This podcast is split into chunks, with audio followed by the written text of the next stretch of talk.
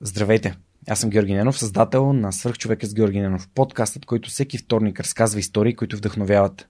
Най-вероятно вие сте слушател или зрител на подкаста, за което ви благодаря безкрайно. Изминаха 5 години, откакто започнах с ето този таблет, да записвам срещи с вдъхновяващи хора, които ни показват, че в България се случват хубави и стойностни неща. Пет години по-късно решихме, че трябва да създадем собствена платформа за дарение. Създадох фундация Свърхчовекът с Георги Ненов, чиято цел е да помага на развитието на проекта и той да достига до повече хора. Ако искате да ни подкрепите, ако харесате това, което правим, вие може да го направите като отидете на сайта на Свърхчовекът и натиснете подкрепини. Сумата спрямо вашето дарение може да е еднократна, може да бъде месечна, това зависи изцяло от вас и за мен няма никакво значение. Безкрайно ви благодаря за подкрепата. Благодаря ви, че през тези 5 години бяхте редом с свръхчовека с Георги Ненов и ви обещавам минимум още 750 епизода, т.е. още 15 години качествено съдържание. Благодаря ви за подкрепата и до следващия вторник с свръхчовекът.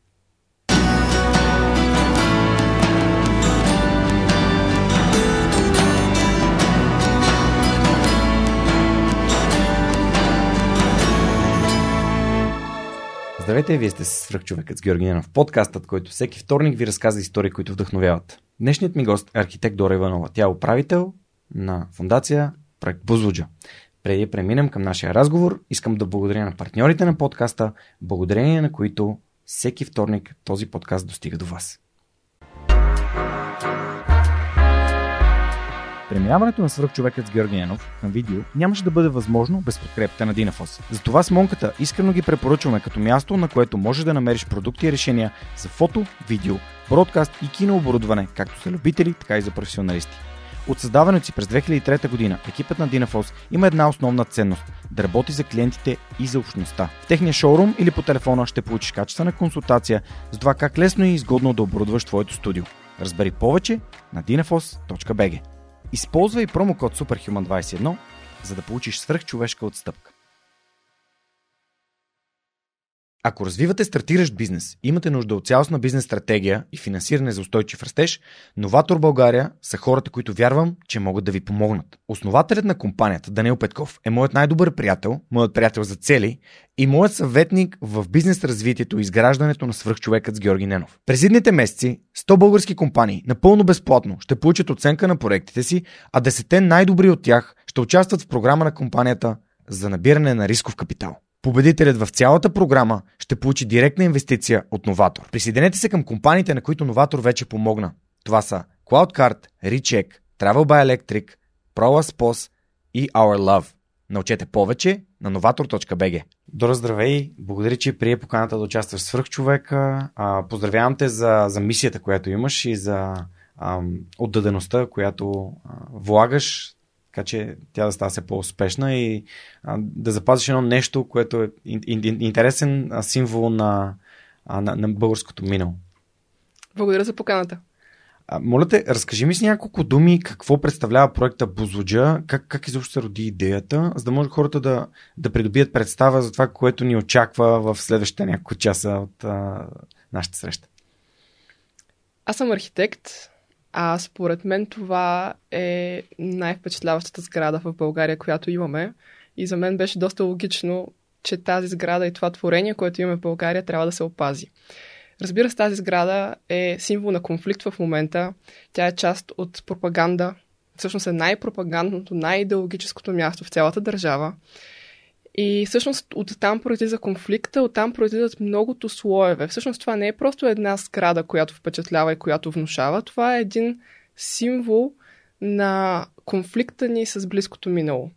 И всъщност всички тези, а освен това третия пласт, т.е. имаме пласта на архитектурата, която е ценна и която трябва да се опазва.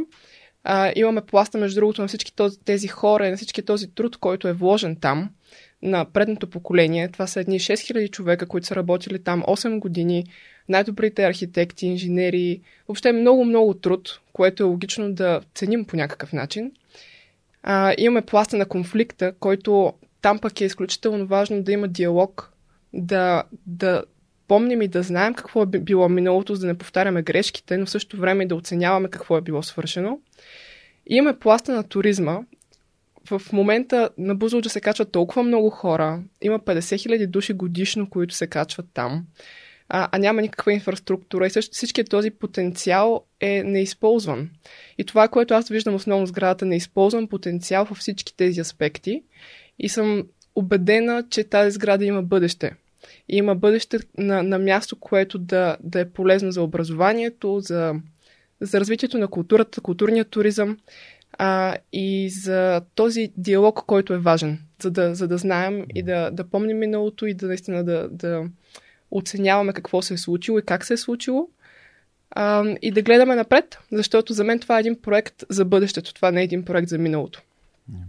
Както и в твоя теток казваш, какво пречи на този проект да изкарва пари, реално, нали, да, да се самоиздържа и да се поддържа и всъщност хората да отиват там, не за да правят снимки с дрон на едно място, което е абсолютно западнало и запуснато, ами да, да, реално да се насладят на това, което най-много ме впечатли е частта с мозайките. Да, 2 а... милиона и половина камъчета, камъчета тесаре се казват. Ръчно наредени.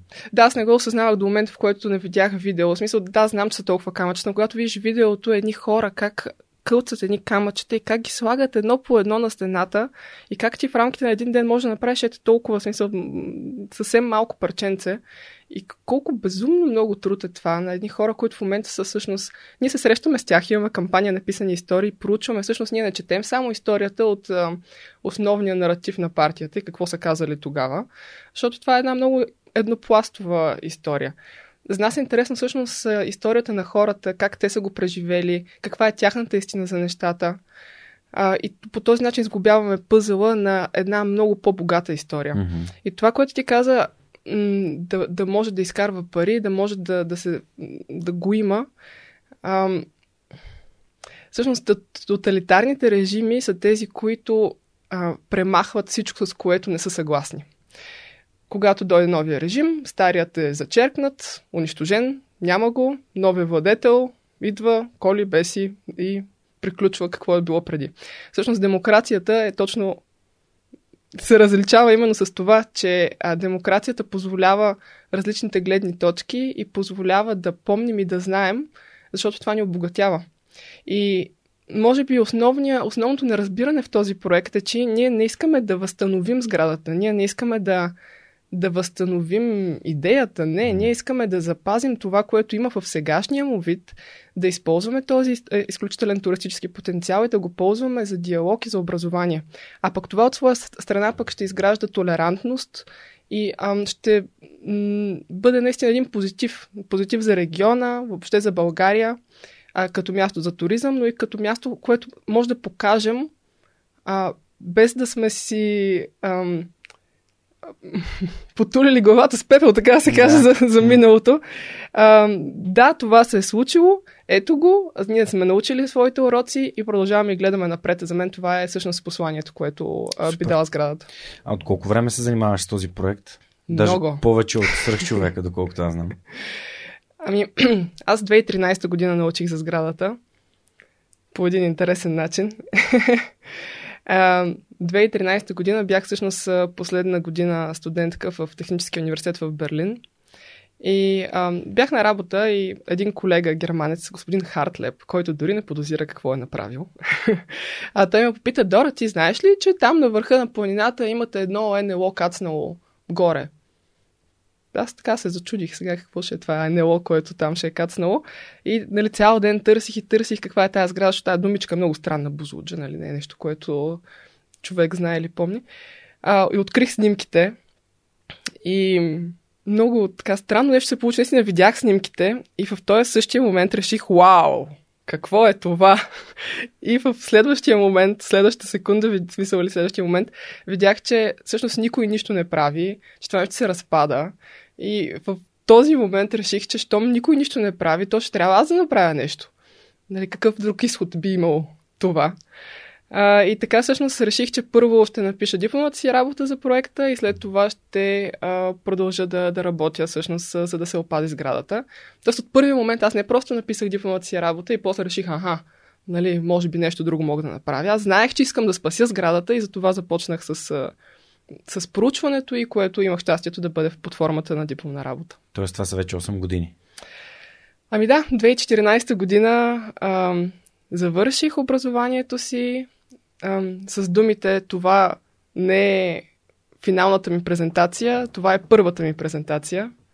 И така и беше. След това 2015 година в началото се прибрах в България и основах фундация проект Бузлуджа а, започнах да правя презентации, изложби, дискусии. За мен беше важно да, да чуя какво мислят хората, да видя различни гледни точки, а, да, да стигна с темата наистина до една по-широка публика и да изградя и собственото си разбиране за разбирането на хората, защото аз имах своето разбиране, но е много важно как тази сграда има отпечатък в съзнанието на, на хората, защото тук става въпрос за едно колективно минало и колективна памет. Mm-hmm не просто сграда, не просто бетон, не просто мозайки.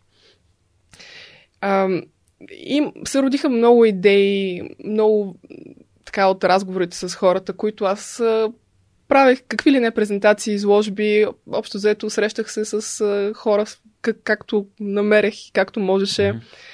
А, с а, най-различни хора от обществото.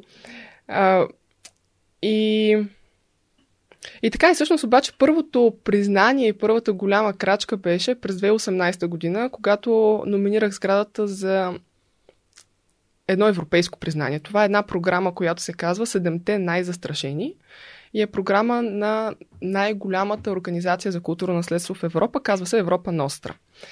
И сградата стана един от тези седемте най-застрашени за 2018 година. А знаем, че тя тогава пък все още, все още не е получила статут на културен паметник. Тя не е призната като такъв. И въпреки това беше призната като най-застрашения културен обект в цяла Европа, нали, един от седемте. То това е наистина едно безпристрастно, обективно мнение, което според мен, което не носеше финансиране, но което носеше м- за първ път оценката отвън, че това наистина е ценно. А когато говорим за близкото минало, това м- създаването на разстояние от проблема, така да се нарече, и погледа към него е важен. А, и именно тази гледка отвън е обективна и ни кара да се замислим, добре, ако се приема като ценно отвън, дали пък не е ценно наистина и за нас. Нас ни настъпва по един мазол този паметник, не, чисто идеологично, а, защото хората си спомнят режима като това, което ти го каза. Не? Това е един а, в някаква някаква степен потиснически нали, модел, който от хората не са видяли кой знае колко добро от него. Но, ам, както и да е.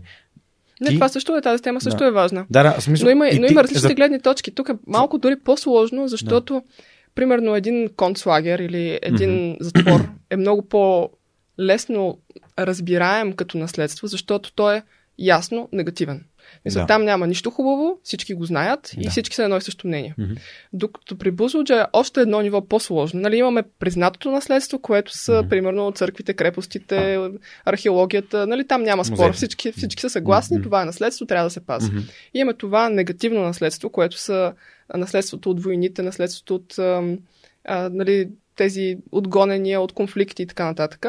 Там е малко по-трудно, но също е разбираемо. То е изцяло негативно и всички знаем, че е негативно и го приемаме. Да, трябва да го помним, защото е било катастрофално и не трябва да се повтаря никога. При Бузлуджа е още едно ниво по-сложно, защото има две гледни точки. За някои хора е било хубаво. Това не трябва да го също забравяме. Да, така. Е. А, някои хора, смисъл са тези хора, които са участвали там, те са дали всичко от себе си, те а, са имали всъщност стремежа, че правят нещо невероятно а, за тях е свързано с а, един а, период, в който примерно са могли да изявят себе си, да, да представят. А... Уменията си също. Да, така че а, е още по-многопластово и още по- по-сложно. Mm. И именно за това ние не можем да му сложим етикет а, в една или в друга графа. А според мен, всъщност, ценността на мястото е точно в а, неговата противоречивост. Противоречивостта е най-ценният а, аспект на сградата.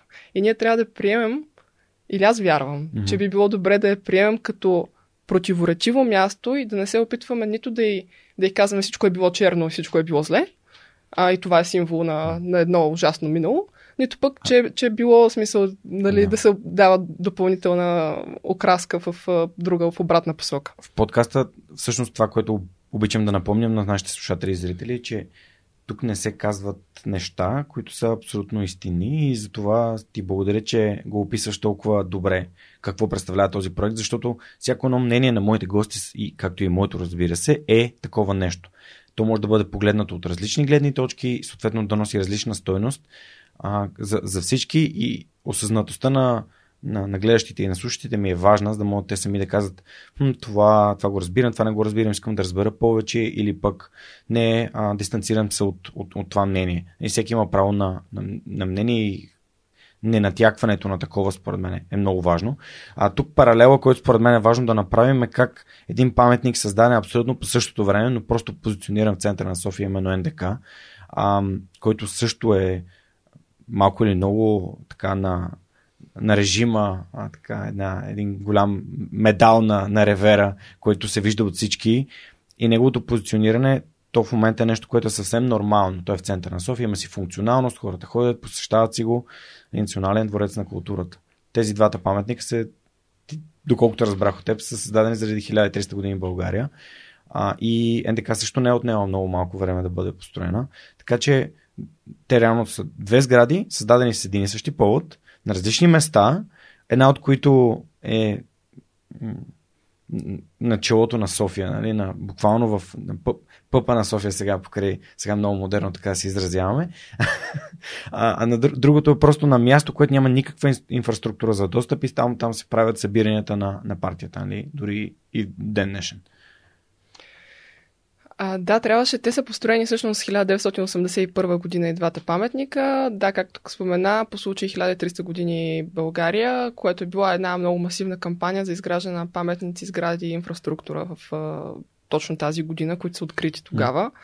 И сега всъщност е 40 годишнината и на двете сгради от откриването и въобще на всички тези обекти, които са открити тогава. И помолиха ме всъщност да напиша мнение за, за НДК, и искам да така с една провокация да отговоря на, на, на това. Представете си НДК, която е без покрив, с изпочупени прозорци, всичко вътре е изкъртено, мрамора някой си го е взел за вкъщи, нищо не е останало, обаче си стои така, нали, не може да я бутнем, защото е нещо много голямо и ще е много скъпо. И сме си оставили така и си стои. И идват едни тълпи туристи всеки божи ден с, с стотици, идват, снимат, гледат, питат. Никой нищо не им казва, защото нали, това е едно така кофти нещо от миналото, което защо пък сега да полагаме усилия. А, и ето така си стои, така сме си го станали и сме много доволни от това. И ако някой ни попита, добре, що не го направите нещо, ние почваме се караме и казваме, не, не, не, по-добре, по-добре така си стои, така си е добре. така бих превела ситуацията, нали, с Бузлуджа. Добре, а, хората, които след подкаста, знаят, че сега ще се върнем в твоето минало. И какво, кои са стъпките, които, които си направила, за да стигнеш до, до тази любов и отверженост, която говориш за, а, за, за проекта Бузлуджа. Родом си от Монтана. Разкажи ми малко повече за теб като дете, любовта към архитектурата, как се роди, защо избра защо архитектура, а, защо се насочи към Германия, защо избра да отидеш да учиш там а, и после нали, ще зададем въпроса защо всъщност реши да се върнеш, тъй като повечето хора, като отидат в Германия, нали, особено в последните 15 на 20 години, те искат да останат там и да не се вършат никога повече. Аз имам други впечатления. Да, да, не, не, напоследък забелязваме промяна в положителна посока, но все пак а, а, ни си иска да виждаме по-добри резултати от тези. Ам... Дай назад във времето. Да се разходим малко. Добре. Ами, ако се разходим назад във времето, аз съм а, ученичка в езиковата гимназия в Монтана, уча немски язик а, и си мечтая да стана архитект. А защо? Ами защото е много креативно и визионерско, така си го представях. И защото дава така свобода на творческата на творчеството и на,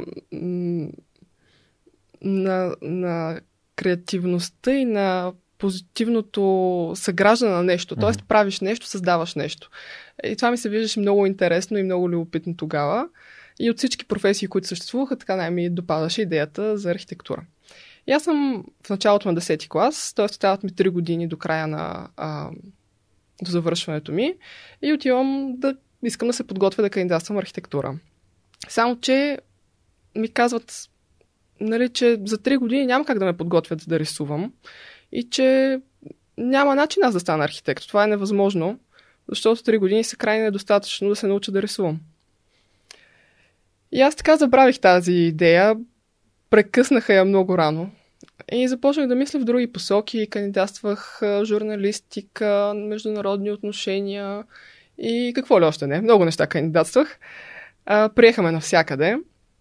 И след това в а, лятото излезнаха и резултатите от немските вузове, защото пък завършвахме с диплома, която ни даваше възможност да учим в чужбина. И там, естествено, когато нямаш ограничения, се сетих за моята мечта да стана архитект и кандидатствах архитектура. Там няма изпит по рисуване. И ме приеха също и беше много, много трудно да реша какво точно искам да уча, защото да, беше рев, беше драма, но реших така да любопитството наделя. Може би моето най-основно качество, ако трябва да се опише с едно качество, то е любопитство. Аз съм много любопитен човек. И отидох в Германия, просто защото бях много любопитна, исках да видя много нови неща, да науча много нови неща. И Берлин пък ми се виждаше още по-любопитно място, което се и оказа, че е такова. И така, заминах и така всъщност започнах а, образованието си. Много интересно си се позиционирала точно там, където, нали, малко в контекста на Бузуджа, там където изтока е срещнал запада и а, в двете, двата края, нали, като тиеш Шарлотенбург, нали, и като тиеш в Фридрихсхайн и другите източни квартали, вече а, си такъв, а, примерно панелните блокове, които почват нали, от Александър Плац нататък. А, просто много е, много е странно как точно на в центъра на, на, на Берлин е толкова, толкова различно. Гледаш в едната страна, гледаш другата и не можеш да познаеш изобщо, че това е било един град. Като книга по архитектура е. Це, самия град е учебник а, от различни стилове, различни времена, различни ам, а, видове постройки наистина е много-много богат на архитектура. И гледайки в последствие назад, осъзнавам, че не случайно се занимавам с Бузлуджа, именно защото съм била в Берлин. Ако не бях там, вероятно нямаше никога да видя сградата по начина, по който съм я видяла тогава. А, в, момент, в този момент, когато съм била вдъхновена от Бузлуджа, наистина съм го осъзнавала, но сега осъзнавам, че Берлин е м- разделения град. Той е метропола на, на две световни войни, на студената война, разделения град. А, всички тези и всичката тази история е експози... експонирана.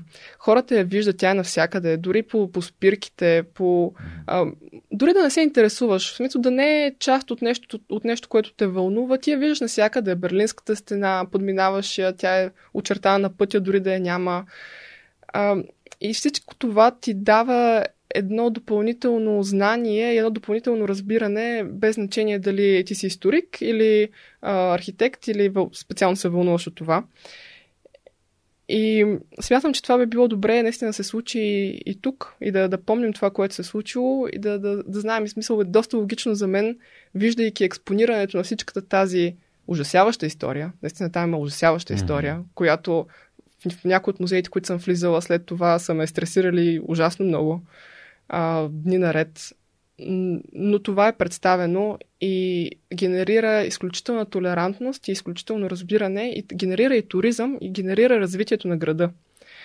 Всъщност аз 2009 година заминах за, за Германия и за 10 години, в които бях там или бях отчасти тук и отчасти там вече в последните, града се разви пред очите ми и видях как от един беден, така го наричаше кмета, цитирам, Берлин е беден, но секси, се превърна в един изключително развит град а, с добра... В момента е града на, на изкуството, на стартъпите а, и привлича много креативна енергия и много млади хора.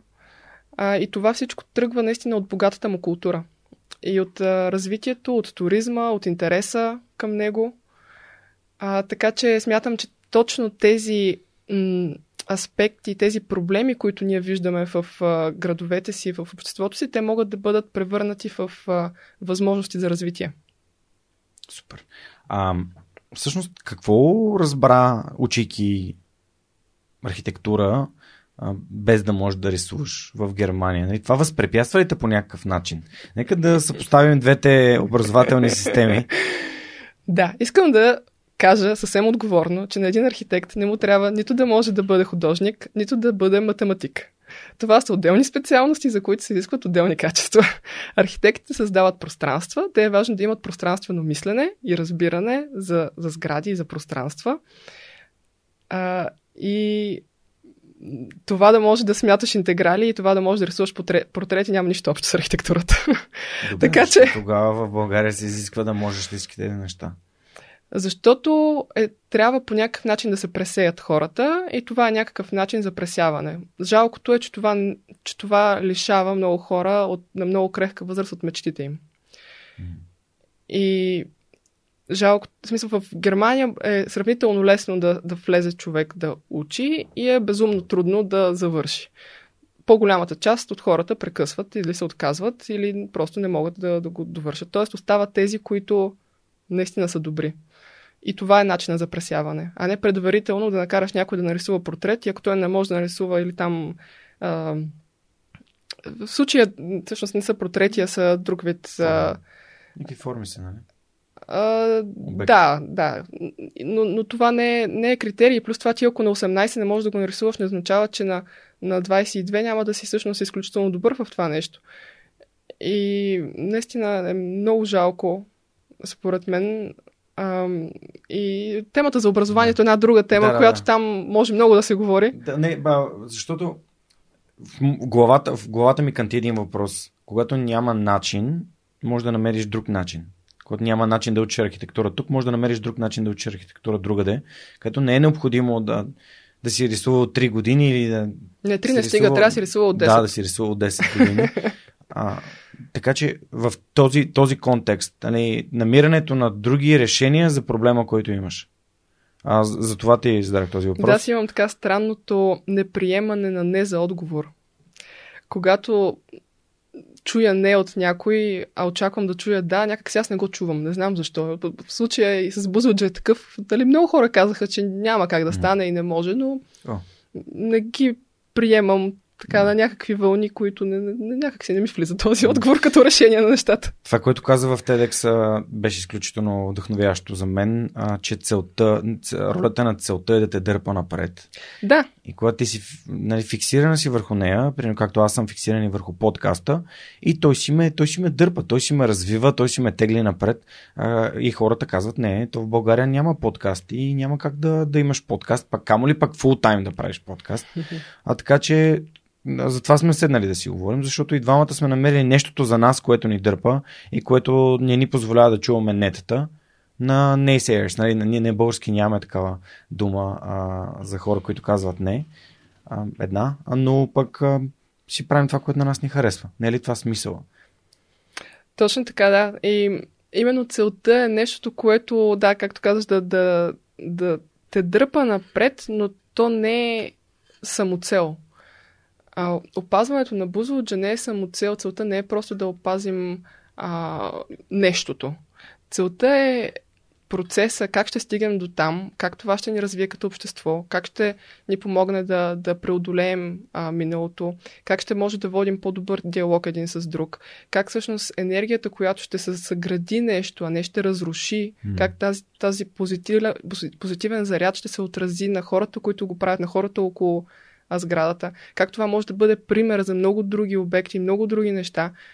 И, и защо? Всъщност това е м- ценното на този проект, че от нещо крайно конфликтно, а, целта на проекта е да го направи място, в което да се, хората да се събират и да създава позитиви. И от единия край, от единия полюс да създадеш нещо в другия полюс, това е много силно като заряд и има силата да бъде пример. Защото, разбира се, ако една най-обикновена сграда, която в момента се разпада и я запазим, това е чудесно. А, но когато нещо толкова крайно и толкова видимо и толкова разпознаваемо от единия край на полюсната система мине в другия, то смятам, че има силата наистина да бъде пример и да провокира много mm. повече добри практики. Съгласен съм. А има ли такива примери, има ли нещо, което идва на ум, което е създадено, за да можем да съпоставим спрямо друг предмет, който е а, нали, обект в този случай, който е успял да получи. НДК може би е нали, един такъв пример, но за, за нещо друго. Сградите от периода на социализма генерално са неоценени, генерално се смята, всъщност естетиката няма значение дали ние намираме тази естетика за хубава или не. Mm-hmm. Това не е въпросът. Тези сгради съществуват, тук са, има ги, ние трябва да ги ползваме по някакъв mm-hmm. начин. Ако ги разрушаваме и казваме, ма те не, не, не ми харесват моята гледна перспектива точка днес, mm-hmm. всъщност това не е а, не е градивно, не води до никъде. Разрушаваме, mm-hmm. почваме от начало, градския пейзаж става на, да, на това, което е станало. а, всъщност да, да ценим това, което имаме, без значение дали а, отговаря на днешната ми перспектива, mm.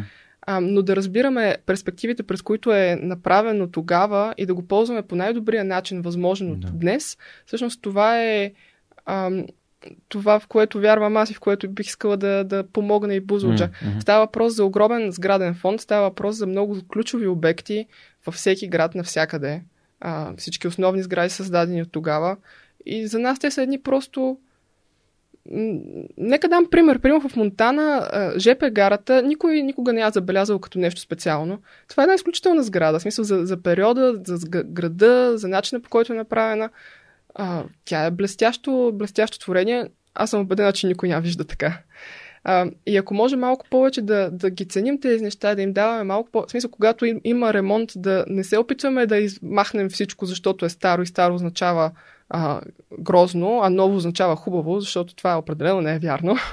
А, да се опитаме най-дея малко повече да запазим а, оригинала, защото той носи със себе си история и носи със себе си смисъл.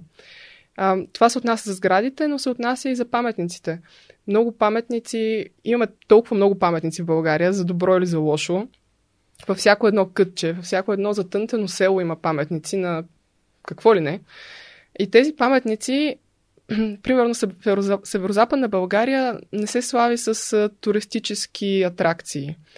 Но примерно това... Има може... няколко, доста впечатляващи, като българическите скали. Нали? Да, така е, така е. Но има други региони mm. в България, в които има по-добра или по-висока концентрация mm-hmm. на, на места. А, и примерно такива обекти биха могли да бъдат развити и да предизвикват а, по-голям туристически интерес, защото от чужбина погледнато България е богата точно с такива обекти от близкото минало, които са любопитни на хората, които не са преживели този период, без значение дали са от държава, в която не е имало а, период на социализъм, или mm-hmm. пък са просто млади mm-hmm. хора, които не са имали досек с, с, тази история. И смятам, че дори на, на българите, в смисъл на младото поколение, тези обекти са интересни и могат да бъдат социализирани и използвани. Mm-hmm.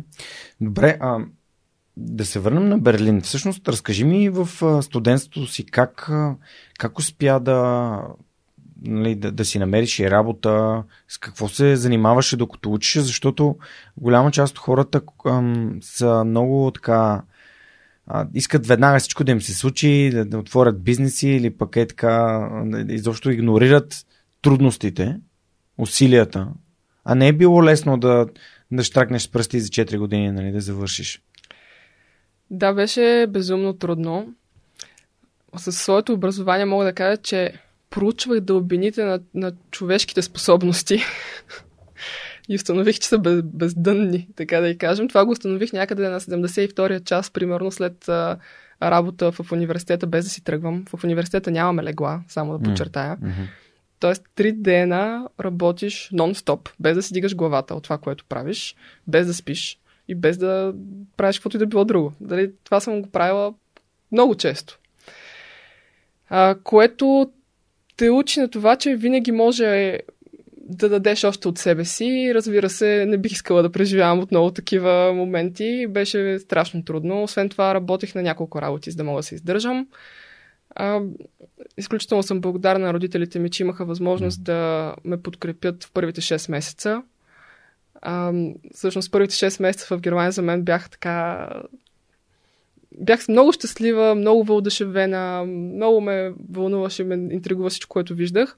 След това трябваше да почна да работя а, на, след, след тези 6 месеца, за да се издържам, защото просто mm-hmm. нямаше възможност а, за, за, за повече, така да се каже. И от този ден всъщност почнах, аз бях на 19, започнах да се издържам сама. А, и работех събота и неделя или следобед. В mm. основната ми студентска работа беше като консьерж. Това е човек, който предлага културни а, събития и препоръчва на хората от хотела къде да идат, на кой театър да идат, а, резервира билети, а, препоръчва ресторанти, а, препоръчва шоута. И това беше една страхотна студентска работа, защото се запознах така много отблизо с културния живот на Берлин. Той е... Пъстър. Доста. Пъстър. Пъстър доста, е доста слаба дума. Да, да.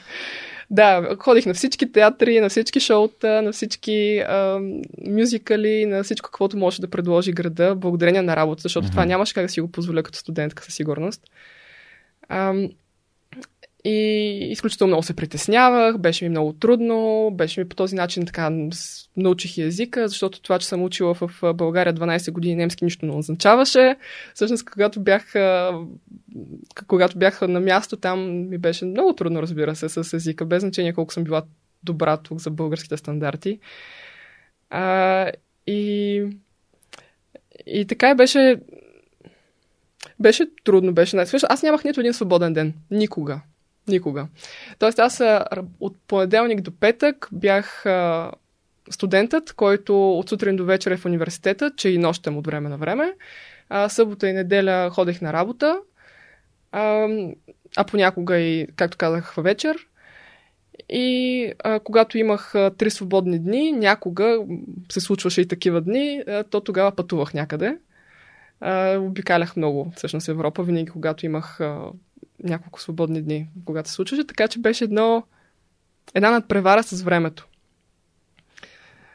А, и да, проучване на дълбините на възможности mm. на човешката психика. Кога успя да, да, да, да започнеш да се реализираш като архитект? Нали? Каза, че още докато си бил в последен курс си работил в а, архитектура. Да, след като завърших а, бакалавър, всъщност mm. в, с началото на магистъра започнах и работа в, mm-hmm. архитектурно бюро. Ам, и продължих обаче да, да давам всичко себе си в университета. За мен беше важно да взема максимално много от университета. Бях с ясната представа, че това е едно време за мен, което ми дава възможност да се развивам и трябва да го използвам пълноценно.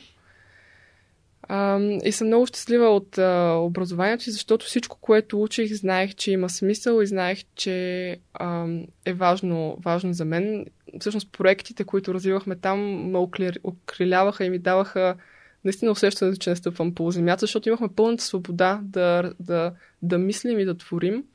А, даваха ни задачи от сорта на ето това е Улан Батор, столицата на Монголия, намерете проблема и го решете. Вау! Добре, или, а, чакай, или това е квартала Еди кой си в Берлин, а, намерете проблема и го решете. Тоест не ни даваха а, задания от сорта на ето тук имаш един парцел 10 на 12, а построете 4 етажна сграда с РЗП, еди колко си квадратни метра и еди колко си mm-hmm. а, да. Еди какви спецификации, а ни казаха наистина, т.е. социалната роля на архитекта беше това, което развиваха в нас. И съм много благодарна, че имах възможността да бъда в такава среда. И да. Защото ти като студент, то, то е малко безумно. Ето това е един град, който никога не си бил в него, намери проблема и го реши ти почваш да търсиш, да мислиш, да, да говориш, да, да анализираш. И вярвам, че именно архитектите са ценни заради това. И ако архитект е да създаваш квадратура за определени пари, то това не е, не е моята професия. Но ако архитект е да, да решаваш проблемите на градовете и на населените места и на местата, в които живеем и на въобще социални такива проблеми, то вярвам, че това е архитектурата и това, което ме зарежда и ми дава смисъл. Как попадна в, в бюро?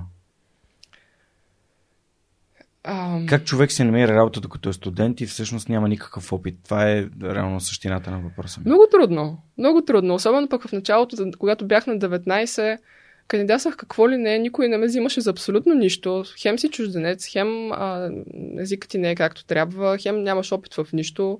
Ужасно беше. Ходих на хиляди интервюта, сигурно. а след това в, а, с архитектурното бюро също, също всичко беше на база правиш нещо, някой вижда как си се справил, след това правиш една крачка по-добро, някой вижда как си се справил, правиш следващото. Така стигнах и всъщност до това, до това архитектурно бюро. Всъщност някой беше забелязал, че се справям добре с това, което правя. А, и така, всъщност завърших. С завършването си дойдох в България да спасявам Бузуджа. да, сега ми е смешно, тогава не ми беше. А, така бях много ентусиазирана, че ето сега ще дойда в България и ще спася тази Бузуджа и всичко ще е чудесно. Как си го представяше?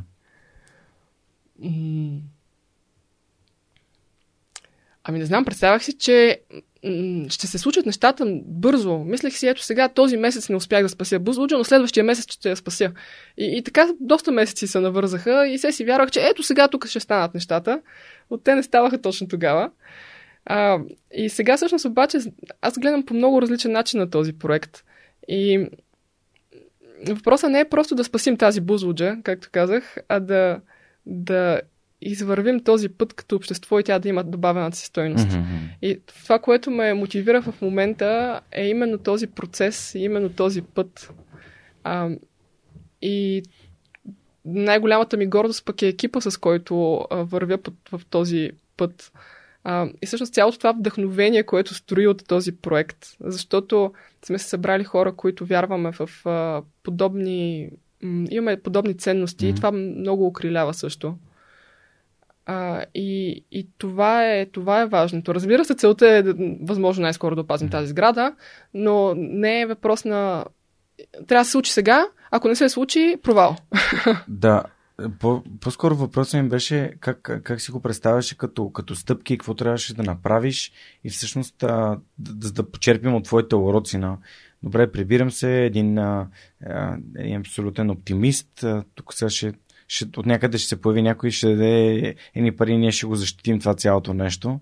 Но ти си имала много а, нали, и ресърч, освен с твоята дипломна работа. След това подозирам, че, както и казваш в TED видеото, а, научва се да шофираш, за да можеш да ходиш нали, на Бозуджа, но ще стигнем и до там. Разкажи ни за, за този, този път на от, от крайен оптимист, който си мисли, че нещата случват само себе си супер бързо, малко или много нали, бързо, а до човек, който каза, окей, научих, че нещата се случват по този и този начин. Събирам екип, хора с моите ценности и така нататък.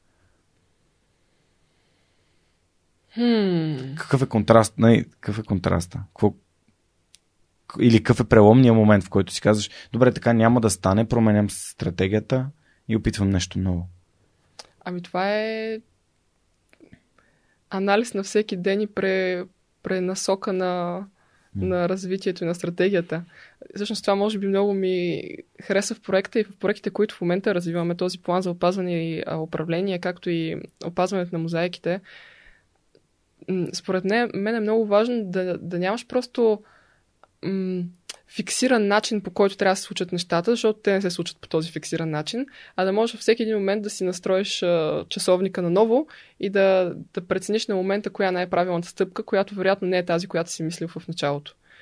И този процес е през цялото време, а, от самото начало, от кацането ми тук 2015 година до днешна дата, в която а, гледам, мисля, анализирам и променям себе си, а, работя по себе си, а, променям стратегията, mm. променям а, как а, всъщност какво е нужно да се направи, за да се стигне до конкретната цел.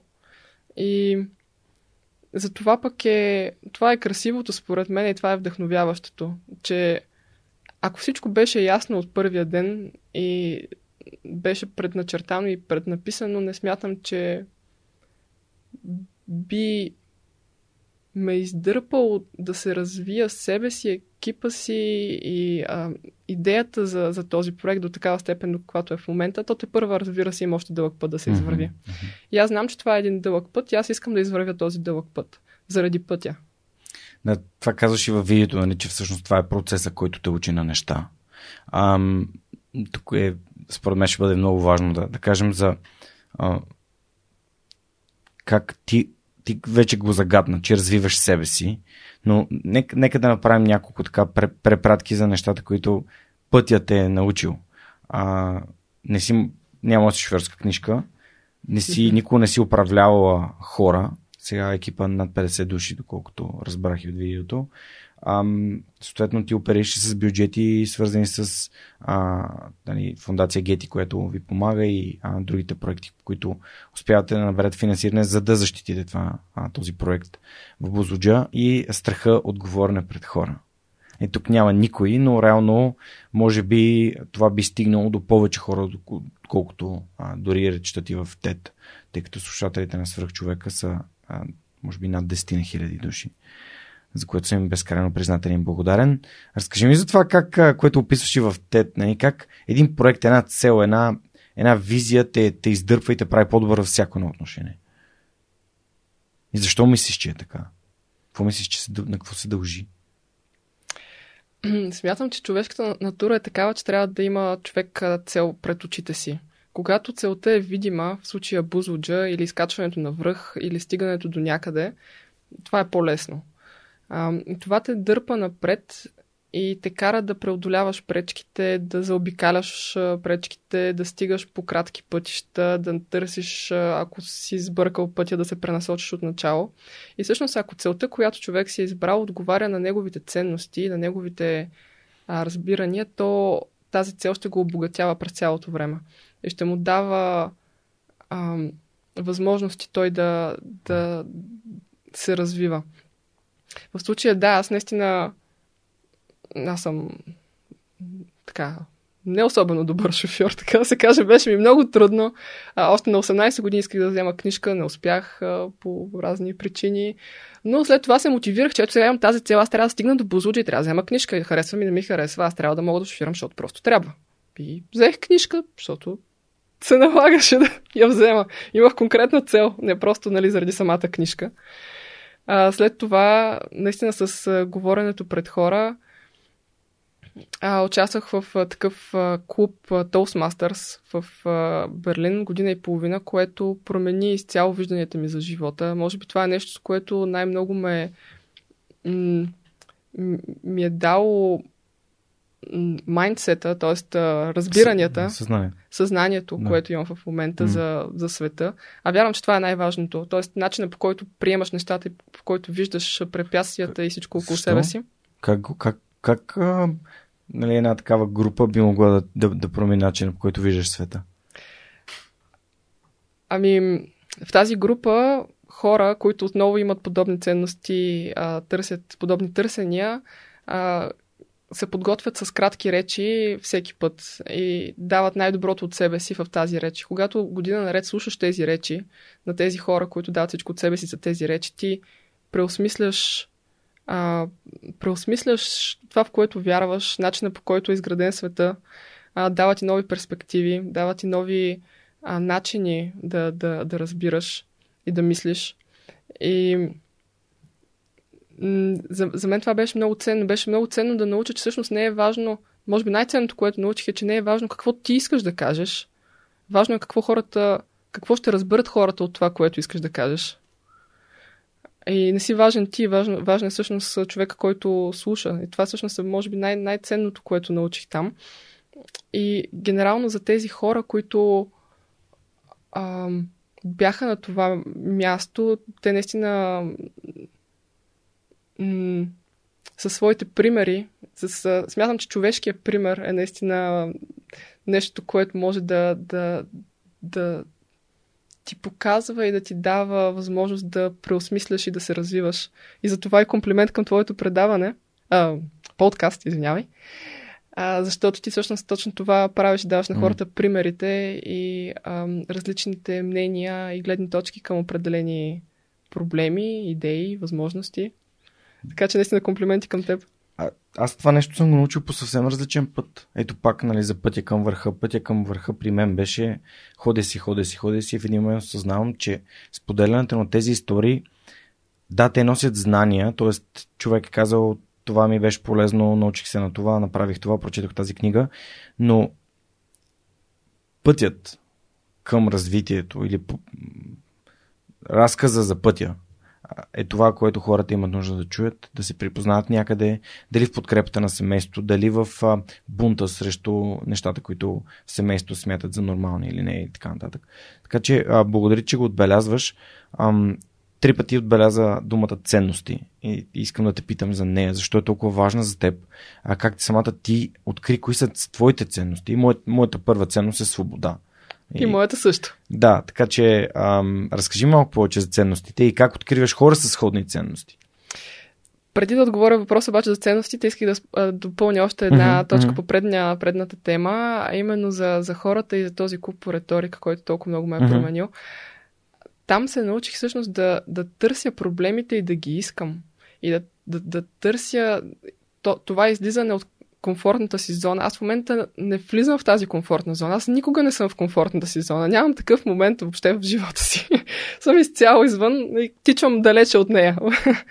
и това, нали, да говориш пред хора, определено е да излезеш от комфортната си зона, освен за много малък процент от хората, предполагам. Но за по-голямата част е това е излизане от комфортната си зона под един аспект, но има много други аспекти. И именно това, за това и България за мен е, е страната на неограничените възможности, защото тук има много проблеми и а, много възможности съответно, защото проблем е равно на възможност. На мен не ми е интересно да съм в среда, в която всичко е направено, всичко е изрядно, всичко е точно и всичко се знае как се случва. На мен ми е интересно да бъда в среда, в която може да съм полезна и от нещо неработещо да създам нещо работещо. А, и да имам свободата, както каза, сега се връщаме към ценностите, да, да го направя това нещо а, и да, да развия своята творческа натура, така да го кажем. Аз мятам, че всеки има такава творческа натура по един или по друг начин и, и иска да, да изрази себе си. И вече това изразяване под каква форма се случва. А, а, в а, случая на архитектите, нали, това е с градите дали ще е опазване или създаване, вече в отделните професии е различно. Но точно тази свобода за мен е много ценна, като ценност, като основна даже. И винаги това съм търсила и смятам, че в България дава точно, точно тази свобода. Колкото и да е трудно, а, определено е много по-трудно, примерно, от а, други процеси на други места, нека така да го кажем, но а, съществува тази свобода, пътя не е предначертан и има много възможности за развитие. А как ти откри своите ценности и как а, откриваш хората, с които искаш да работиш, които изповядват същите? Mm. Как човек може да разбере какви са неговите ценности? Да, да, да поставим така въпроса, че всъщност когато поставяш под въпрос всичко нон-стоп и когато си готов да чуеш какво другите имат предвид, въпреки че може би не си съгласен. Тоест аз винаги слушам много внимателно а, и винаги допускам, че аз не съм права и винаги допускам, че човекът от среща има право в това, което казва, дори да моето мнение да е против неговото. И винаги се слагам в обувките на другия човек, mm. за да разбера той как си представя нещата а, и и по този начин надграждам всъщност своите, своите разбирания. И винаги съм готова да, да, да променя начина по който виждам нещо, ако. А, тоест, отворена съм. Изключително съм отворена, изключително mm. много слушам. Аз предпочитам да слушам, а не да говоря. Всъщност говоря, когато ме питат. Но а, за мен светът е интересен с това да слушам а, и да чувам и да разбирам. Mm-hmm. И вярвам, че и в проекта това е много ценно качество и в координацията на проекта е много ценно, защото вся конкретния случай имаме в екипа реставратори, инженери, а, архитекти, а, техници. Всеки дърпа към своята посока развитието на проекта и да може да, да чуеш и да разбереш всяка гледна точка, защото те са по-люсни понякога, са съвсем различни. Mm-hmm. И да може да намериш общото и да, да, да разбереш всъщност каква е мотивацията на всеки един, е много ценно и това е може би отговора на, на въпроса ти как стигам до а, какво е ценно за мен. Mm-hmm. Слушайки. Слушай. да. А, това е нещо, което подкаста ме научил. Аз в повечето случаи, преди да започна да правя подкаста, говорех. Сега се стремя да слушам. И се радвам, че отбеляза един от най-важните навици на моята любима книга Седемте навика на високо ефективните хора, разбери преди да бъдеш разбран. Тоест, слушай, внимавай за да разбереш кое е важното нещо за тези хора и, ти и се радвам, че го отбеляза. А ти всъщност от, нали, каза за, за хората, които, които си обединила. Менеджмент е едно от нещата, които ти си нямаш никакъв опит такъв. Реално това, което ти правиш, малко много е предприемачество. Ам... Креш курс. Да, краш курс, да, буквално. Най, по най-бързия начин, по който можеш да се научиш да го правиш. Разкажи ми и за това, не? Нали, защото за шофирането вече спомена, за Toastmasters също спомена как ти е помогнало да... Ти, всъщност целта ти там е била да можеш да изразяваш по-добре а, с по, по по-добър начин важността на Бузуджа за теб и всъщност твоята мисия за теб? Целта беше да си преодолея паниката, защото да. аз бях пълна паника, излизайки пред хората. Аз така почва да ми се отчестява сърце биенето, да дишам тежко, да не мога да си поема да за въздух и да говоря ето по този начин. нали така, така бях доста дълго време и трябваше да преодолея тази криза човешка по някакъв начин и успях. Това е малко като медитация за мозъка и да... Има а... някакъв съвет, който можеш да дадеш за, за как се говори пред хора? Ами точно това, че фокуса не е върху самия себе си. А, Всъщност не, не си важен ти, не е важно да мислиш за себе си. Мислиш за другите. И всички сме хора. И както каза единия ми ам, шефа ми от това архитектурно бюро, а, всички готвят с вода, всички варят с вода. Това е някаква немска поговорка да. странна. Тоест всички сме хора, всички ползваме едни и същи методи, всички можем сходно много неща и просто комуникираме. Mm. Това е диалог. Както говориш с един човек, да стоиш на сцена е да говориш с много хора. И, и точно това е важно. Това е диалог, това не е представление. Ти не си актьор, който да излезе и да направи представление. Ти си, м- дори актьорите всъщност комуникират с публиката. И не е важно твоето представление, е важно диалога с публиката. Mm-hmm. Та за менеджмента, как се научава човек, който управлява само себе си и бюджета си, личния си бюджет, а, да, да, да ръководи. Значи, екипи до 2, 3, 5 човека, окей, okay, десетина, айде. Ама сега ти каза, че сте вече 50, че имате а, успешен проект, който е реставраторен, ти не си се занимава с такова нещо преди. Така е, да. Ами, с... Своите съвети, не, съответно, последствие. Съвети си ще ги дам малко по-късно, когато имам още повече опит, но към момента общо взето изпробваме, даваме всичко от себе си mm. и, и гледаме какво се случва и си вадим съответните изводи. Примерно сега това лято направихме фестивал. Никога не бяхме правили фестивал. Видяхме как се прави, пробвахме, беше успешен и научихме много неща и вече следващия път ще знаем как се прави фестивал. Ще го направим още по-голям и още по-хубав. А, или пък а, навес, направихме този, навес над а, мозайки от външния кръг. Сега трябва да продължим. Сега имам доста знания за, за покривите, за конструкциите, които се използват такива за а, превенции на архитектурно наследство и така нататък. И още повече ще, ще развиваме това нещо в бъдеще. Или пък доброволците. Имаме много доброволци, безкрайно съм благодарна за това. Изключително много ме мотивира мотивацията на другите. Може би това е също основно, основен двигател. Е да е този обмен на заряд. Тоест, ти мотивираш някой, той е мотивиран, той те мотивира теб. И а, по този начин, всъщност, този заряд на целия екип а, и желанието всичко се направи по възможно най-добрия начин и съзнанието, че това е целта да направим всичко по възможно най-добрия начин, всъщност сплотява този екип. А, и премахва ограниченията и границите, че всяка идея е добра дошла, всеки може да, да предложи и да осъществи нещо.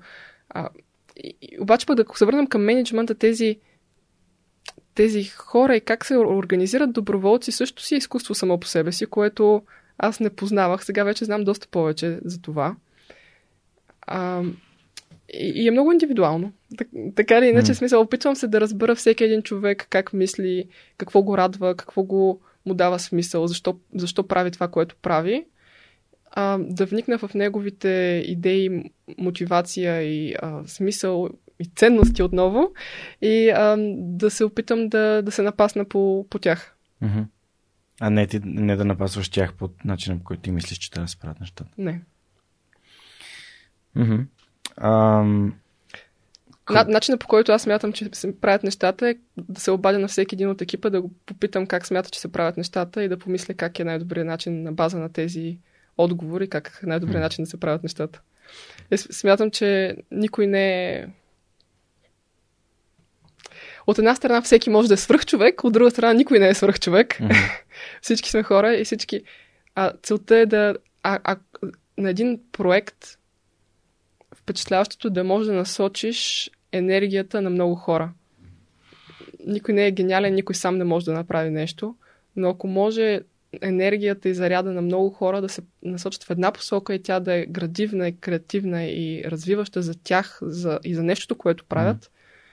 ам, то това е страхотно вдъхновяващо. Между другото, на 9 септември ще бъдеш лектор на, в кошера на тук-там. И моите приятели от Сдружение тук-там са ми изпратили няколко въпроса, а, които според мен са много, много подходящи в контекста на а, тук и там и цялата мисия на това да помагаме и раз, развиваме средата в България от тук или от там. А, какви са според те предимствата на образованието в чужбина? Освен, че Аз... се скъсват да, от, от учене. да. Аз чак да ида да уча в чужбина, дори образованието в България да беше перфектно. Mm. Мисля, дори тук да беше всичко идеално, дори да можех да уча каквото искам, дори нивото да беше еднакво, аз пак чак да ида да уча в чужбина и смятам, че това е много ценно. Смятам, че да, да можеш да, ви, да, да видиш нова перспектива ти дава дефиниция за себе си. И аз никога не бих оценила България, ако не, не можех да я сравня толкова из основи с нещо друго. И обратното. Никога не бих оценила Германия, ако не можех да я оценя с това, което знам от България. Всъщност аз в момента обичам и двете места. Аз не съм избягала от Германия. Mm-hmm. Аз исках да избягам първите години. смисъл, първите години много мразех всичко, беше ми много трудно, беше много ужасно, исках да се пася по някакъв начин. А след това бях обаче и на... тук и там, тук там. Mm-hmm. А, и в някакъв момент аз обикнах а, също и място там, а, защото го разбрах, защото го оцених, а, защото а, виждах, че всъщност човек може да се развива навсякъде. Аз вярвам, че в а, Германия можех да правя също неща, които да, да се развивам и да, да правя това, което искам също там. Но смятам, че тук а, това, което правя е по-ценно и е по а, м- необходимо. Mm-hmm. И това ме зарежда още повече. И всъщност ученето там би го препоръчала на абсолютно всеки.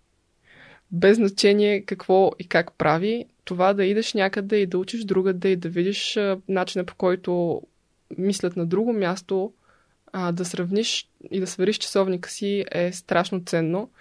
И дори аз, докато бях в а, Германия, си мислих, защо няма такива стипендии, които да дават възможност на, на хората да, да учат в чужбина и да се връщат, защото би било толкова ценно, ако има толкова а, различни гледни точки от различни места, които се върнат обратно в България да развиват България. И ето, тук-там го правят това в момента, mm-hmm. за което а, наистина страшно много се радвам, страшно много ги подкрепям и се радвам много, че ще бъда част от а, Кошер и от техната инициатива. А какво те мотивира да се завърнеш в България? Нали, според мен е ясно като проект, но а, ко, мисъл, мисия, мисията за да го спасиш това нещо ли е? И а, или имаш ли друго? Имаш ли нещо в, в самото, самото желание за този проект? Защото, нали, ще дам пример, може би ще ме разбереш по-добре. Когато аз реших да напусна Хамбург и Lufthansa Техник, аз си казах, България има един проект, който ако не опитам сега да развия, ам, цял живот ще съжалявам, че не съм го направил това нещо. Имал съм възможността, обратната връзка от хората, реално този проект беше почти на 3 години а, и, и всъщност си давах сметка, т.е. 2016 на, на 2 години и си давах сметка, че ако не опитам, може цял живот да се събуждам всяка настроен и да си казвам, е, преди хикс години аз имах този проект и не го развих. И не знам какво ли ще да стане. Mm. Ами аз в този момент, нали, за 2015 казах, че се върнах в mm-hmm. България, но аз след това се върнах обратно в Германия. Mm-hmm. Там работех, защото поред причини. Тук mm-hmm. не се случваха нещата както трябваше да Мгм. се случат. Аз трябваше да почна да работя. Върнах се обратно в Германия. Започнах а, а, работа в а, архитектурно бюро. И там всичко беше като по план. А, получавах а, много висока заплата, много по-висока, отколкото ми би ми била необходима и която бих могла да си представя. Сега всеки човек е различно това, Мгм. но за моите представи монтански. Но както и да е. Аз мисля, беше много повече, отколкото ми е необходимо, нека така да го кажем. А, нямах кой знае какви отговорности. А, ходих на работа, беше ми страшно спокойно. А, много лесно ми беше. А, можех да се пенсионирам на това място и така да си живея един спокоен, осигурен живот и всичко да ми е наред. Само, че това никак не ми е интересно. И ако това е... Мисля, това е нещо, което ко- което е лесно постижимо. Сега, на много хора, разбира се, които не са, които към това се стремят, нали, да, а... Трудно разбира се, да се погледне от всички перспективи, но, но аз бях убедена в себе си, че винаги мога да работя в архитектурно бюро, да получавам заплата и да съм осигурена в живота, да не се притеснявам дали ще има къде да спия и какво да ям. Оттам нататък обаче това не е, нали, вече не е интересно като цел, а целта е да, да, да развивам себе си и средата. И всъщност България ми дава тази, и Бузлуджа и този проект ми дава тази възможност да развивам себе си и средата и да създавам вдъхновение, мотивация и позитивен заряд. А за мен от това по-хубаво не мисля, че бих могла да си пожелая. И този проект за мен олицетворява точно това и това ме накара да не се замисля изобщо, когато mm. имах възможността да реша дали да... Колко време прекара в Берлин? Втория път. М- две години и половина. Две години и половина. Окей. Тоест ти се върнала, започнала си да правиш някакви неща, разбрала си, че чисто финансово не, не можеш да издържиш и се върнала в Германия да поработиш. А, Не, то нямаше какво да се случи да, повече. Аз дойдох, да. пробвах абсолютно всичко в България Да. и нямаше, нямаше на къде да се случат нещата. Просто аз видях, че няма на къде да се случат. Да. Пробвах всичко, което може да ми дойде на ум. Мгм, мгм. Но това не Да. означава, че се отказах. Просто реших да сменя тактиката. Когато заминавах за Германия и много хора ми казаха, ама чакай сега, ти тук правиш този подкаст, имах към 20 на епизода, ама ти нали тук говориш, че в България се случват хубави неща. Защо бягаш? Аз им казвам, хора, аз не бягам, аз се засилвам. Нали? Точно така. Вие не разбирате. Точно А, така. добре, всъщност ще бъдеш лектор на едно от най-мащабните събития за тази общност на хора, които са били там а, и сега са тук или пък още са там, но пък следят с интерес какво случва в България. А, какво е твоето послание, което искаш да предадеш на младите хора, които ще те гледат на живо или онлайн а, на събитието, включително ще бъда там, разбира се.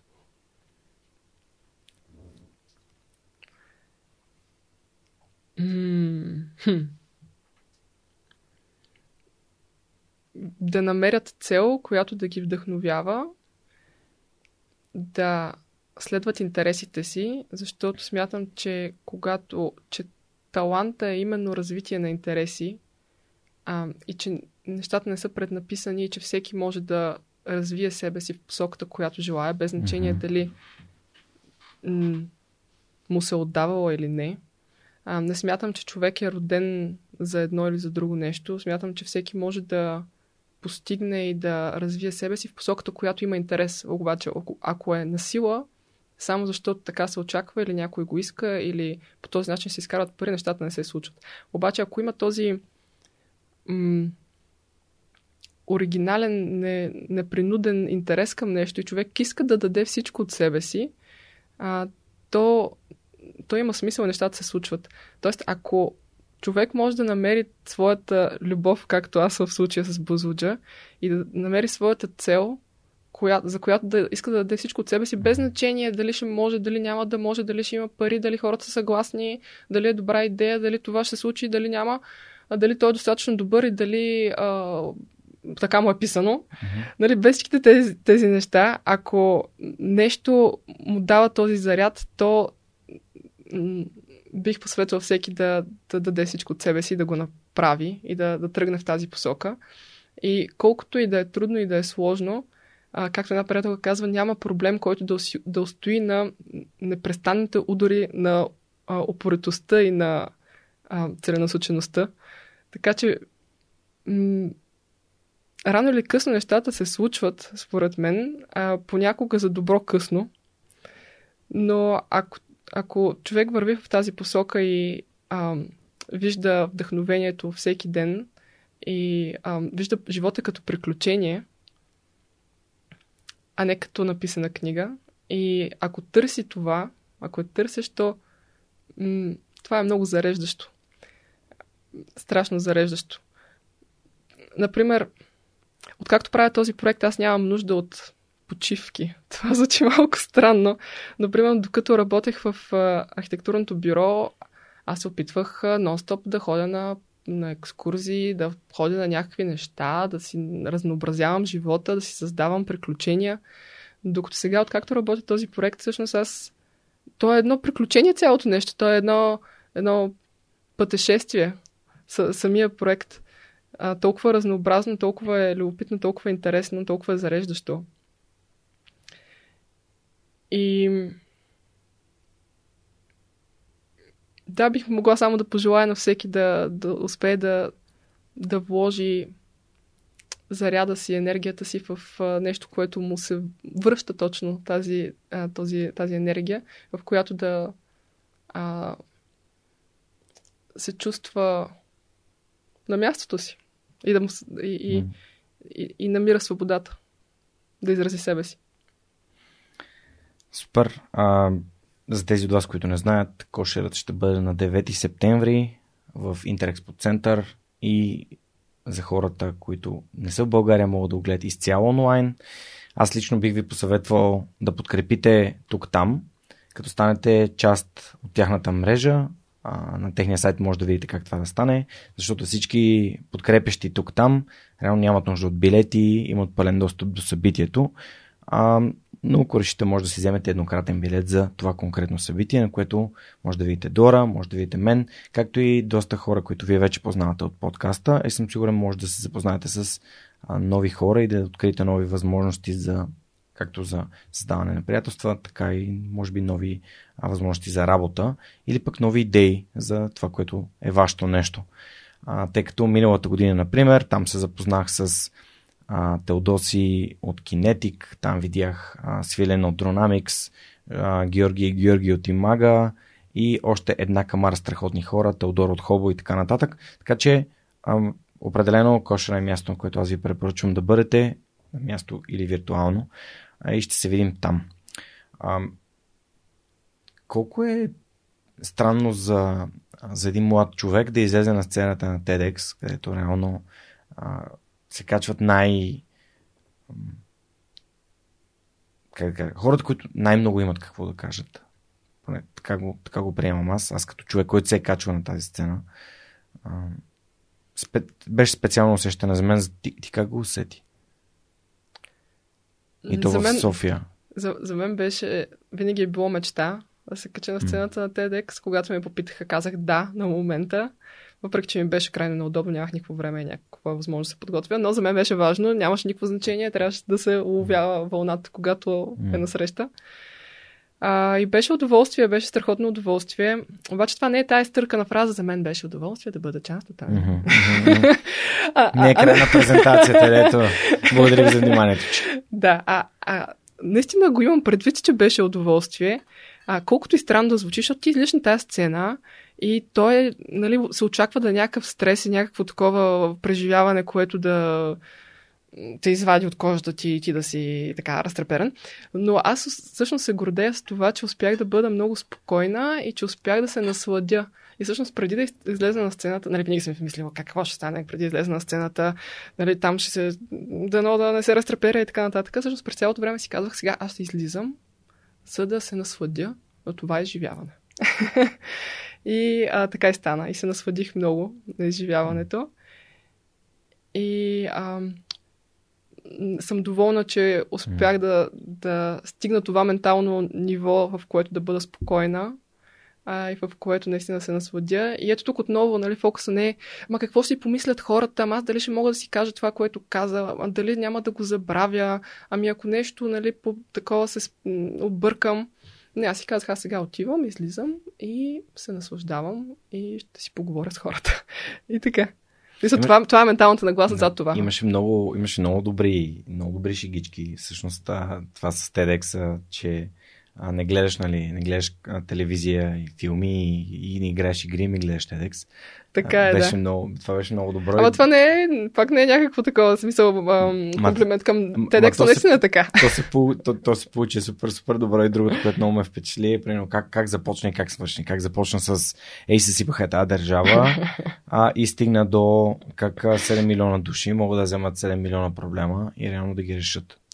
А, защото проблемите не са 7 милиона, са много по-малко и а, как всеки един човек може да вземе един проблем и да го реши. Просто да, да вместо да се оплаква. Да, вместо да се оплаква, да. Значи ние сме свикнали да се оплакваме, че нещо ни е наред, че някой друг е виновен, тя държавата, да. те онези, онези те, те, те са виновни. Да. Те ограбиха ние Бузлуджа. Сме те са... Те разрушиха да. покрива да. и те са да. виновни. Да. Кои са те не е ясно. Това е много събирателно те, което е виновно за всички мои проблеми в живота. Mm-hmm. Всичко, което не ми харесва, те са виновни. Да. Аз горкия така. да. и а, всъщност това е моето послание а, и на TEDx е по принцип към хората, че ако искаш нещо да се случи, то по никакъв начин не ти помага това, че някой друг е виновен, ама как, кой сега е виновен за Бузуджа? Нали? Това е въпрос, кой открадна това? Мен не ме вълнува кой е виновен. Мен как ми помага това нещо за моя живот, за това, което искам да направя на Бузуджа? Никак. Не ми дава, нищо не ми дава. И да знам, и да не знам, и защо, и mm-hmm. как. Мисля, робенето в това нещо не ми помага. Mm-hmm. И да всъщност сам да, да вземеш един проблем. Примерно има дупка на пред входа и това ме дразни страшно много. Примерно намираш хора, начин и оправяш тази дупка. Не знам, това е работа на държавата. Нали, те ме питат за проект. Добре, това не е ли работа на държавата, което го правиш? Ма държавата сме ние. Кой е държавата? Един човек, дето е виновен. Държавата, демокрацията това е демокрацията. Хората са държавата. Ние решаваме нещата. Ние правим нещата. Не чакаме някой да ни свърши нещо и някой да ни направи нещо и ние да сме пак недоволни. Mm-hmm. А, така че за мен, аз така разбирам нещата, че когато нещо не ти харесва, запряташ ръкави, хващаш се, правиш го, решаваш го и това е. Имаме доста добри примери в това отношение. Според мен. И и доста нали, количествено са малко, но вършат качествена работа. А, иначе количествено да, да се оплакваме. Аз също съм бил един от тия хора, като ех тия, ам, тя, тя държавата, тук тия хора, тия другите, дето правят лоши неща, пък аз тук го... А пак то в Германия, там да, да. съвсем различно. Значи много по-зелена е тревата в Германия. Да. Баща ми, между другото, като му казах, че заминавам, каза, ти си оправяш живота. Прекрасно. Но да. ме подкрепи много, като се върнах, така че. А, много, много се кефе на...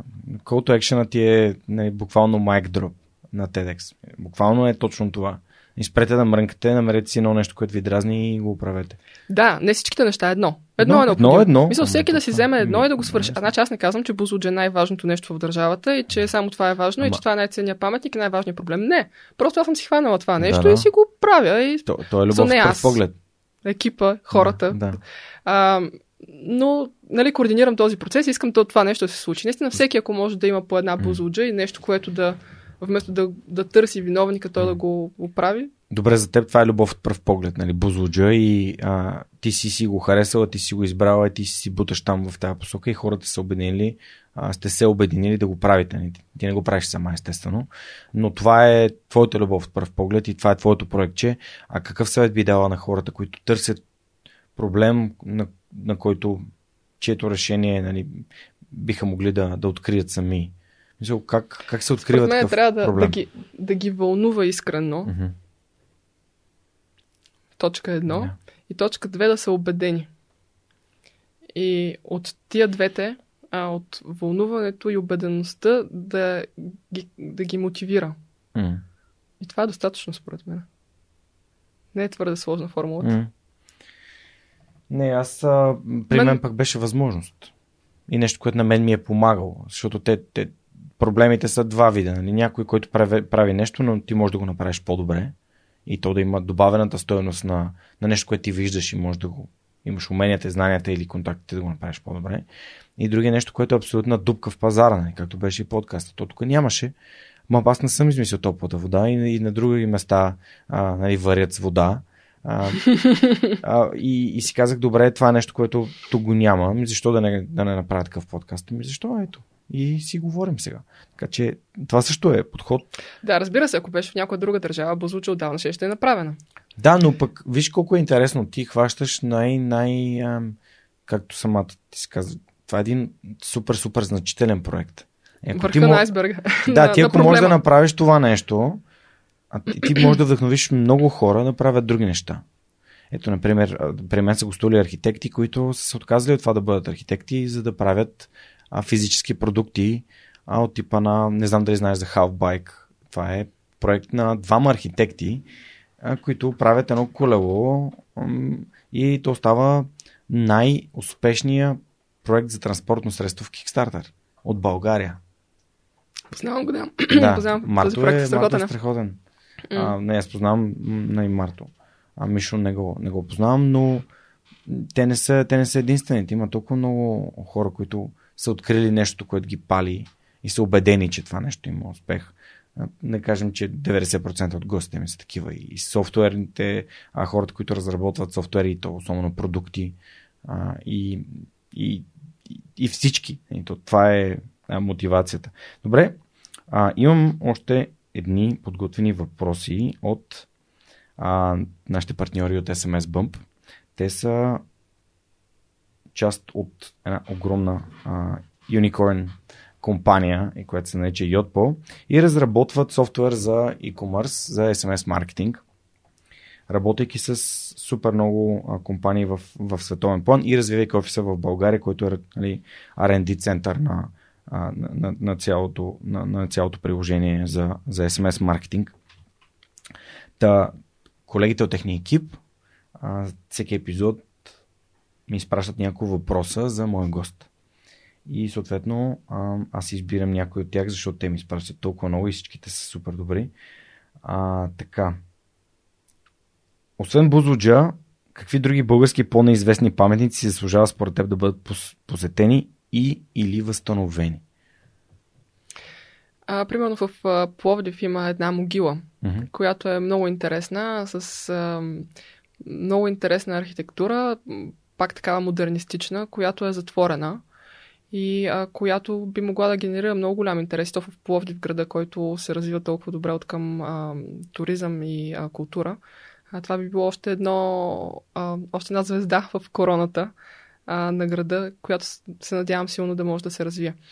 Един друг такъв а, пример, който обаче вече работи успешно е в Шумен паметника, който стана дори паметник на културата, който местните хора а, зачитат и уважават. И той е също такъв паметник, който обаче вече е добрия пример, който... Той не се ли казва 1300 години Той в също се България? казва 1300 години в Той България. така си се казва просто. Да. да. А, това е също такъв а, а, паметник, който е така от големите а, постижения на времето. А, има много, М. много са паметниците. А това в Пловдив някой прави ли нещо по въпроса? Не, то просто е затворено, доколкото знам. Да. То просто е затворено. Как се нарича Пловдивска могила? Какво? м- могила се казва. Могила. Добре. Хората могат да те потърсят да им дадеш повече информация, ако не намерят в Google, но може, може и да намерят. Кой знае пък, това може да е тех, тех, техния Бузуджа. а, има ли мистика зад паметника на Бузуджа, нали, предвид формата, местоположението на проект? В, в градските легенди има мистика, разбира се. В а, филмите, в а, музикалните клипове, в а, целия, цялото изкуство, което се случва на него, има много мистика. За мен мистиката е в това, което го очаква този паметник. не, за мен, за, смисъл, за мен не, той не е мистериозен. Смисъл, ние сме го поручили. Дори, между другото, в началото не знаехме как, как, какво точно представлява, какво... В смисъл, в момента знаем всяко, всеки сантиметър, всяко ъгълче в него, така че... Разкажи. Защо? Защо тази форма и защо точно там? А, има различни истории за това. Тази история, която аз а, вярвам в нея, е, че не е случайно, че в тази форма, не просто а, така е решил архитекта. Той така е решил. Нали? Между другото, архитект Георги Стоилов, един много голям български архитект, бил е кмет на София, министър на благоустройството и още какви ли не. Направил е страхотни сгради. Той е жив и здрав и да е жив и здрав. А, според мен, това време, в което се е строила сградата, е време на а, космонавските успехи и на една такава м- на еуфория покрай а, космонавтиката и а, това, което се случва с а, а, нали, междузвездни войни, с първия космонавт, с mm-hmm. а, първия българин в... А, Двама. Георги Иванов и Александър Александров. Да, а, с това, което България е правила а, за развитието там на храните и така нататък, mm-hmm. с а, копката пръст, която е се изпращана между другото от Бузуджа в първата сувалка. Въобще всички тия нали, постижения е било една такава голяма еуфория и голямо а, м- обществено внимание, интерес е имало това нещо. И това всъщност в периода на социализма, развитието на тези успехи, всъщност е символизирало развитието генерално. Затова и примерно в, на всяка детска площадка има ракета, Да, нали, то, то, да, да, нався, да. навсякъде Има има, такова- глобус. Глобус, да. А, да, децата винаги искат да стават космонавти. Нали, тази идея се е така като прокламира се като червена линия в цялата Тоест, идея 70 пропаганда. През 70-те години е измислен този проект, за да е осъществен 81-а. Да, още 59-та година обявяват а, а, конкурса. Ага, окей. Значи Така че идеята е 60-те, доста далеч, Това е времето, да. когато американците и руснаците се борили за това, коя ще е първата космическа сила. Да, И да. яко. Супер, супер. Да, и всъщност точно този устрем към М. развитието, а, който е през космонавтиката, според мен това е уловил паметника, духа на Мгм. времето и желанието за футуризъм. И разбира се, нали, пак повтаряме, това е един пропаганден паметник, Мгм. който нали, иска да покаже, че социализма е толкова велик. Да, а, и как го внушава това нещо? Чрез футуризма, показвайки, че това е бъдещето. Да. Okay. Добре, а какво, а, други, друг въпрос е, какво следва след Бузуджа? А, какво следва, следва за Бузуджа след вас? Какво включва проекта, може би е хубаво да кажеш, за да, да знаеш до къде оставаш хората да, да, да, да продължат твоето дело, вашето дело. Ние работихме много с а, екип а, за обмисленето на какви са възможните бъдещи сценарии за сградата. Вярваме, че не е важното ние да кажем ето така ще бъде и така ще се случи, защото ние така сме казали, а отново искаме да слушаме. Важен ни е диалога и ни е важен процеса и в това нещо. А, обаче също така вярваме, че трябва да предложим и да покажем потенциала на мястото чрез бъдеща функция, защото за да се започне диалога и за да вървим в някаква посока, то трябва да има първоначален заряд. Mm-hmm. Така че развихме всъщност концепция за, за бъдещето преизползване като примерен, примерна възможност за разгръщане на потенциала на мястото. И смятаме, че всъщност с eHouse Architect, с едно страхотно архитектурно бюро българско, и с студио Уве Брюкнер от Штутгарт, един изключителен сценограф и архитект, който е автор на, а, на едни от най-успешните музеи на нашето време, на БМВ музея, на Вау, а, музея планет... на БМВ е невероятен. Аз съм малко съм обременен, извинявам се много. Промит съм, това е моята секта, така че затова мисля, че музей е невероятен. Ами, той е, всъщност, неговото студио го е направил, а, заедно с парламентариум, примерно в Европейския съюз, на ЦЕРН, всъщност, да, а, на да, много такива в в Шанхай, в цяла Европа, на Hyundai музея. В смисъл, така най-успешните, едни от най-успешните музеи в, в световен план. Той има изключително, изключителен а, опит а, и... Ти се наел с това. Да. Ние раб... Имаме честа да работим с този човек, който също, както всички останали, а, дава страшно много от себе си, което по никакъв начин не съответства на това, което той получава. Смисъл, почти целият екип е или напълно безвъзмезно, или почти безвъзмезно работи по този проект, защото да имаме малко финансиране, което ни беше осигурено от фундация Гети, но а, ако бяхме направили това, което се очаква за финансирането, щяхме да предадем един доклад и да приключим въпроса, но ние просто правим много, искаме това, което правим да е наистина добра практика mm-hmm. и да бъде пример mm-hmm. за много други. Дора, моля те, разкажи ми с няколко думи за, за екипа. Кои са компаниите, кои са хората, а, благодарение на които правите този прогрес за проекта Базуча? Екипа, който стои зад проекта, наистина е най-голямата ми гордост, а, че успях всъщност да събера на едно място толкова изключителни хора и организации и а, много, много се радвам, че имаме подкрепата първо на собственика, което е областна администрация Стара Загора. Всъщност паметника Бузуджа е а, държавна собственост и се управлява от областна администрация и има тяхната подкрепа. Имаме подкрепата на община Казанлък. Сградата се намира на територията на община Казанлък. И вече самия екип по проектите План за опазване и управление, както и за стабилизирането на мозайките, които осъществихме, ИКОМОС Германия, всъщност това е Международния съвет за паметниците на културата. Има такъв в, в, в, в различни държави. Всъщност Германския комитет е наш партньор и са координатор на проектите. Те имат изключителен опит. Професор Йорк Хаспел, който 15 години наред е бил всъщност държавният консерватор на Берлин, който всъщност е извървял точно този път след падането на Берлинската стена и опазването на тези всички обекти. Той е координатор на, на проекта. А, Техническия университет в Мюнхен с професор Томас Данца, който има който ръководи катедра реставрация и който а, има също много богат опит в опазването на такъв тип наследство. Това е рядък опит, защото в България ние все още не сме ги опазвали тези обекти а, и можем да наистина да, да черпим м- опит от тези изключителни експерти.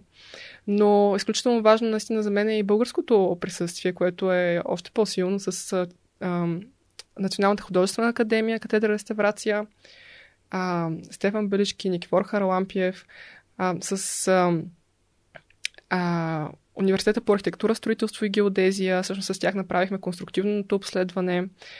А, с, те са пък също изключителни а, професионалисти в а, конструкциите, в обследването, не само, но в тази част сме очаровани наистина от това, което направиха и как ни подкрепиха. А, работим също така с а, неправителствени организации. Една от тях е Диадрасис в Гърция, които разработват, а, които са експерти по мозайки отново, с университета по изкуството в Берн. А, работихме заедно с, с студенти, с български, с чудестранни студенти. А, всъщност този проект дава много повече от самото опазване. Всъщност прави такива workshop и, и професионални диалози, които а, са много ценни за тези бъдещи професионалисти, които а, изграждат знания. А, и нашите, разбира се, от а, нашите експерти от България, от Бясем, от eHouse архитект, това са нашите инженери архитекти, страхотни професионалисти, с които имаме щастието да работим. А, имаме международните експерти Уве Брюкнер, който споменахме, а, световно име в областта на създаването на преживяване на места – а, Марио Аймерих от, от Международната инвестиционна банка, който а, пък а, е супервайзер на частта, на финансовата част. А, въобще един много силен, много мотивиран и много вдъхновен екип, който а, защо е силен и мотивиран и защо е заедно? Защото се цели, целта е да стане а, един проект за пример, един проект, който да бъде добра практика, който да, да бъде м- м- смислен и да дава а, решения и възможности и на други такива. Например, проекта дори е в европейския проект Urban Agenda. Това е един проект на Европейския съюз, в който дисонантното наследство, така го наричаме, дисонантно означава противоречиво наследство, а, е представено от различни държави и а, по този начин всъщност преосмисля а, социалната и економическата функция на дисонантното наследство. То е важно за обществата и такова наследство има навсякъде. Всъщност Бузлуджа не е частен случай. Такова наследство наистина има във всяка държава, което е наследство на някакъв вид конфликт. Затова имахме международна конференция в Казанлък непосредствено преди фестивала и ам, говорихме именно за добри практики и как това наследство може да бъде интегрирано с различни подходи към туризма, към културата, към економическото развитие на отделните а, градове и региони, а, където пък Община Казанлък е отново партньор. така че това е една широка тема, а, която се концентрира в един определен обект, който целта е да служи за пример за много други и това а, мотивира този изключителен екип а, от професионалисти. Супер. А, идеята ни всъщност Бузлуджа да бъде културен център, културен и демократичен център за следващото и последващото поколение, го наричаме даже. И в този културен център а, искаме да преплетем различни видове а, функционалности и възможности за преизползване.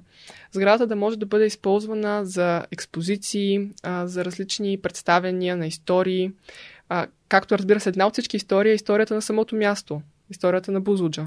Тя да разкаже своята история, пречупена през погледа на всички тези хора, които са участвали и са били част от времето.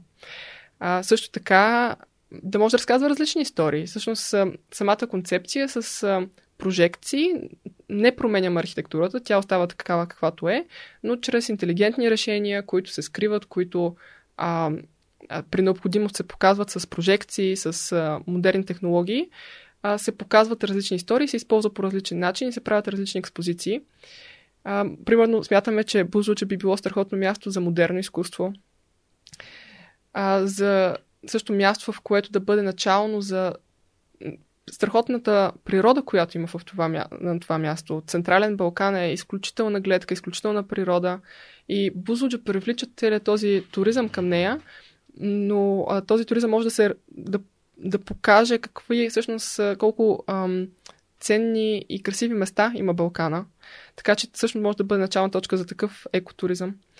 А, и освен това, Бузлуджа може да бъде използвана като конферентен център, в който да се правят а, среден по мащаб събития до около 500 човека по различни теми. Уникално място е за това. Смятам, че би бил имал доста интерес а, да се случват такива събития. А, може да бъде място за културни събития, различни видове концерти, да разнообразява културния календар на мястото и на България. Да има всъщност дори а, биеналета, които да показват конкретни теми, а, на това място, които винаги интерпретират и самото място.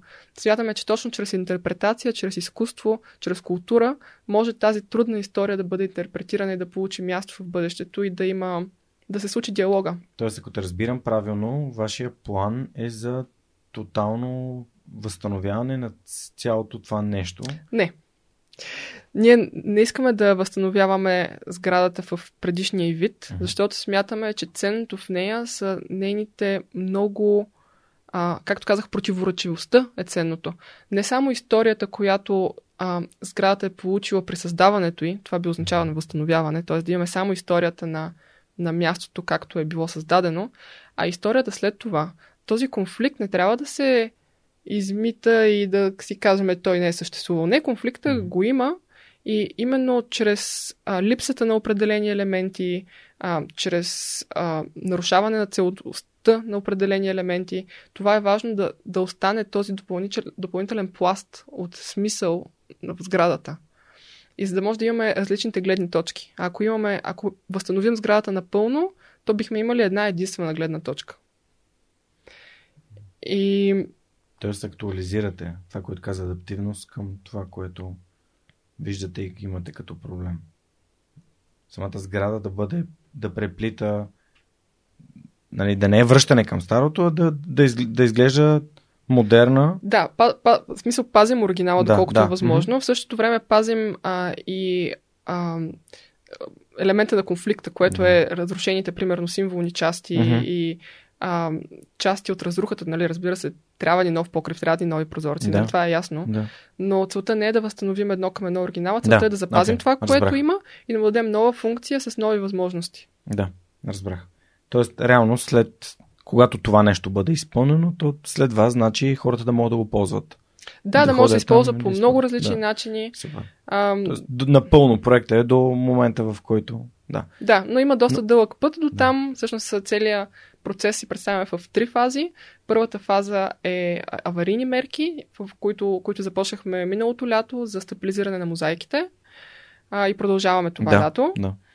А, следващата фаза е, а, всъщност трябва да направим цялостен покрив над сградата след това, а, когато има финансовата възможност. Над сградата. Се. Тоест не да оправите покрива, да направите покрив над сградата. Не, не, самия, самото, а, okay. самия покрив mm. а, всъщност покривната конструкция в добро Да. състояние, цялостната конструкция в добро състояние за радост и целта е да я покрием отново с ново покривно покритие.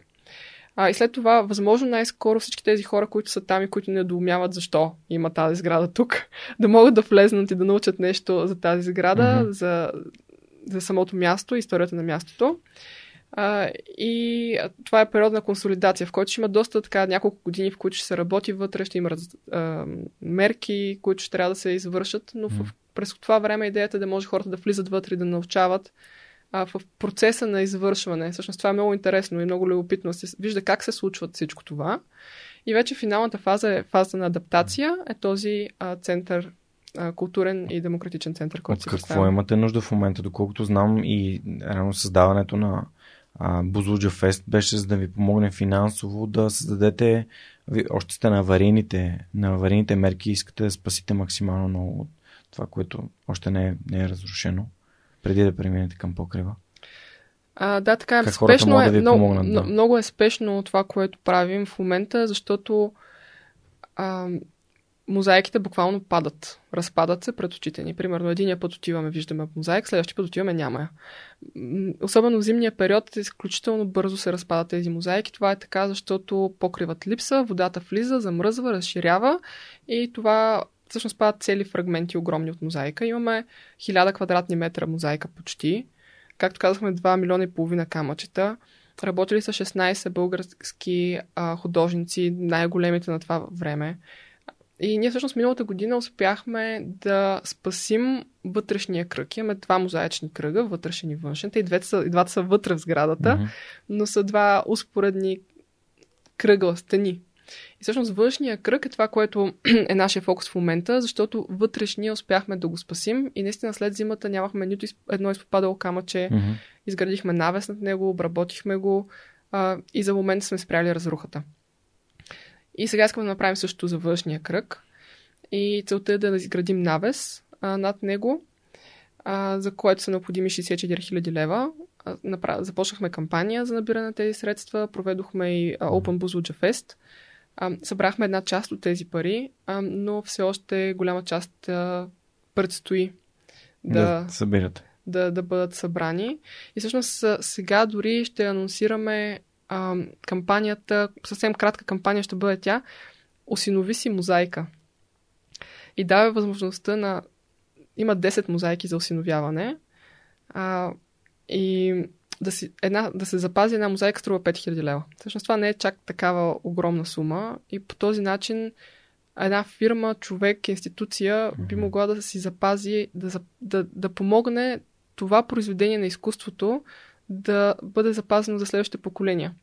И има реалната възможност това да се случи сега и ние да го запазим сега, защото Мгм. зимата ще се разпадне, ако не го направим. Мгм. И в тази връзка, нали, наистина, ако има фирми или а, хора или така, институции, които биха желали да се включат, би било страхотно, за да може наистина да запазим изкуството. Защото в тази сграда всичко, което е могло да бъде откраднато или да бъде взето, е Значи взето. е взето. И това, което има в момента е най-застрашено именно мозайката. И с такава малка сума може да я опазим.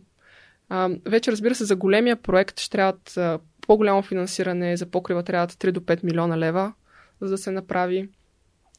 А, ще трябват и време за изпълнение, за финансиране, за планиране. Проблема е, че докато се стигне до там, аз съм сигурна, че ще се стигне, но докато се стигне до там, а, няма да има мозайка. Мгм. Ами, ако хората, които ни слушат и, или гледат, а, бих искали да, да помогнат, могат да отидат на сайта на проекта Бузлуджа и да разберат как могат да, да подкрепят. Да, Това, дори с по-малки суми, разбира се, тези 5000 лева за мозайка се стигат с а, а, нали, 100 50 човека души, по 5. Да, да, 50 души по 100 лева или 100 Да. човека по 50 лева. точно така. Да. Така че по всякакъв начин може човек да се включи, ако желая да подкрепи. Последният въпрос, който съм избрал от SMS Bump е кой е любимият ти паметник а, от новата история на България? Буслуджа. да, разбира се. Добре, кой е на второ място? А, изключително ми е тъжно, че паметника 1300 години България пред а, НДК беше решен да бъде М. премахнат. А, според мен този паметник може да има много и различни функции, да бъде преизползван и да бъде преосмислен. И не винаги, всъщност никога, разрухата и отричането на, на това, което е, е решение. Така че надявам се това да не се случва. Супер. Благодаря ти много. Благодаря на нашите приятели от SMS Bump, които изпратиха отново техните страхотни въпроси. Ако искате да станете един от тях и да може да зададете въпроси на моите гости в подкаста, разгледайте отворените им позиции, може да, да ги намерите на сайта на SMS Bump или в джобборда на dev.bg, където ам, не се изисква да сте единствено и само девелопър или с техническа насоченост. А, мисля, че си търсят хора в всички сфери на дейност. Все пак може да станете част от компания Еднорог а, и да задавате въпроси на, на моите гости, за което отново благодаря на SMS Bump. А, не знам дали ти е попадал подкаста да, да слушаш внимателно, но книгите са ни много важна тема и сега бих искал да минем към нея. Има ли книги, които би препоръчала на хората, които гледат и слушат подкаста и го следят. Аз знам, че ти искаш да препоръчаш една книга. Аз горещо подкрепям тази препоръка, така че връщам обратно към теб. Добре, а, в контекста на нашия разговор, а, тъй като трябва да си подготвя аудиокнига на седмицата, което искам да препоръчам, това е една рубрика, която наскоро създадахме с а, Storytel, а именно възможност на мен да препоръчам аудиокниги като голям и страстен любител на, на, на тези така, произведения и доста удобни начини човек да продължава да чете, дори когато няма физическата възможност да го прави. А, и взимайки предвид Бузуджа, тази противоречивост, а, а, социализма като концепция и това, че идва нещо по-хубаво или пък по-лошо, какво е това нещо, което идва. А, наскоро изслушах а, и останах невероятно впечатлен от фермата на животните на Джордж Орвел. Ако не сте слушали а, или не сте чели тази книга, задължително, това е моята седмична препоръка на епизода, който записваме днес с архитект Дора Иванова. Фермата на животните с Джордж Оруел, озвучена е на български а, и за мен лично е нещо, което може да ви накара да разширите своя кръгозор а, и да погледнете извън така фермата на животните и да намерите прилики с, а, с други събития в, в нашия живот, което пък е понякога целта на книгите – да ни, да ни отвори съзнанието. А, въпреки, че тук наскоро изслушах и прочетох някои други много силни книги, тази беше моята препоръка и тъй като ти я споменах. Аз напълно подкрепям тази препоръка. Тя е и моя препоръка. Наистина смятам, че е така много обогатяващо и отварящо перспективи. Някои животни са равни. А какво беше? Някои животни са по-равни от други. А, има ли други книги, които би искала да препоръчаш? Има много книги, които бих искала да препоръчам, но нека се концентрирам върху тази, защото наистина смятам, че е много ключова и много важна. Добре, супер. За да спечелите един месец безплатен Storytel, а, просто тъгнете свърхчовекът The Superhuman Podcast и Storytel в Instagram, като споделите коя е любимата ви аудиокнига от каталога на Storytel, както нашия приятел Павел Начев е направил с мемуарите на Бенджамин Франклин. Всяка седмица ще теглим един победител, като Победител за миналата седмица е Наско, който е споделил за 7-те урока за лидерство на Иво Кунев, любима моя книга. Смятам, че тази препоръка е добра и смятам... Аз самата много обичам да слушам автентичните истории на хора. Mm-hmm.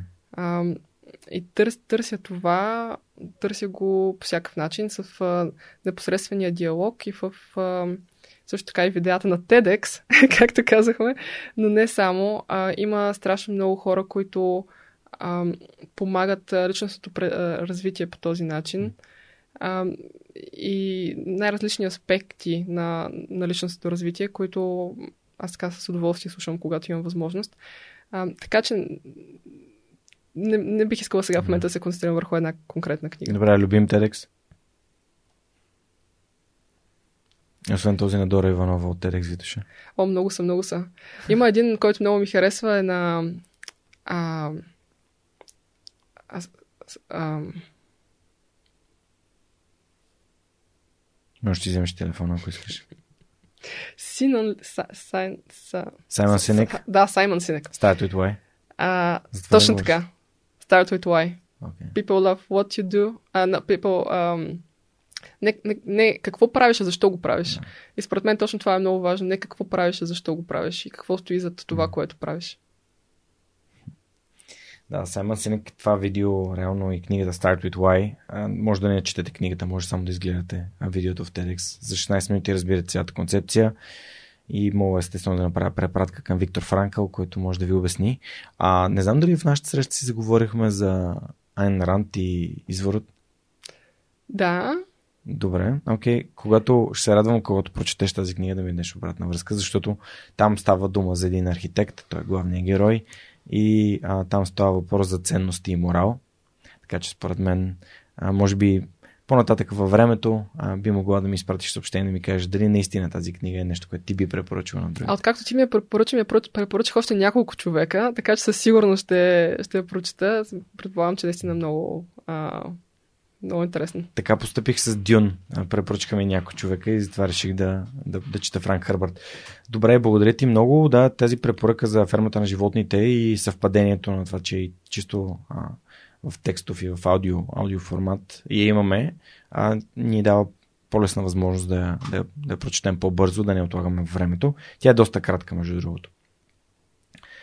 И, и така, преминаваме към въпросите на Kiss the Frog Now. Това са няколко въпроса за а, създадени от Весто Купанова, който е патрон на подкаста и създател на Kiss the Frog Now. Това е игра за тимбилдинг на екипи който в а, 2021 година в момента може да е изцяло виртуално, но си имаме физически карти, както и цялата игра тук зад мен. Може ли да прочетеш въпроса, който се падна? Останаха само още 5 въпроса, т.е. още 5 епизода, в които задаваме тези въпроси. What is that one little thing that you can do that would brighten someone's day? A smile. Кое е това малко нещо, което можеш да направиш и то може да освети а, нечи чужд ден на някого. Да се усмихнеш. Най- най-лесното е да се усмихнеш. На който очаква и на който не очаква. И по този начин може да озариш деня на хората около теб. Да а не, не, коства, не коства нищо. Да, и, е, е. и е въпрос на решение. Между другото, аз като бях малка, бях сравнително мрачно дете. И в някакъв момент а, осъзнах, че ако започна да се усмихвам, ще стане много по-хубаво. Някакси така бях много малка. Бях сигурна на, не знам, на 10 или на 12. Но помня тези разсъждения свои, че аз искам да стана усмихнат човек. И започнах да се усмихвам на сила. И, и усмихвах се така на сила и си бях казала, аз ще стана много лъчезарна. Искам да стана лъчезарна. Аз не съм, ама ще стана. И почнах да се усмихвам, усмихвам и сега в момента така смятам, поне, че съм лъчезарен човек и че се усмихвам много. Аз не го мисля. Да. Не искам да е така, но дори това се възпитава. Идентичността е много важна тема и, и интересно, че го казваш, защото а, да, за, за някои неща определено fake it you make it, т.е. прави го, полагай усилия, не, не fake it в, в контекста, не, не, не, не го прави фалшиво, но се старай да го, да го правиш, а, променя твоята идентичност. А това може да се случи във всякакви други сфери на Така на е, човек може сам да си пренапише кода. Да може епигенетично да го промени. да. А, това е много, много готино, че го казваш. Това с усмивката според мен е супер фундаментално. Добре, м- кажи ми, всъщност, прибирайки се в България, а, има ли някакви трудности или някакви неща, с които, за които би имала нужда от помощ, освен и финансово, за да може този проект да се развива? Търсите някакви доброволци или хора, които а, да ви помогнат? А, все пак нашия контакт между мен и теб пак е благодарение на един от патроните на подкаста, а, Теодор, а, който е собственика на Бардак 2 а, и всъщност един от хората, които, доколкото разбрах, сте помогнали за Open Fest създаването. Да, той е един от организаторите. Всъщност, uh, Open Bazooja Fest. Теодор от Бардак, uh-huh. Монти а, и Фундация Проект Бузлуча с подкрепата на община Казанук всъщност направихме Open Бузлуча Fest и ще продължавам да, да го правим. Разкажи ми за... Да, после ми разкажи за... След като отговориш на първия, после, после ми разкажи моля те за фест. Хората могат да се включат наистина. Това е един много отворен проект и ако някой има интерес, всички са добре дошли.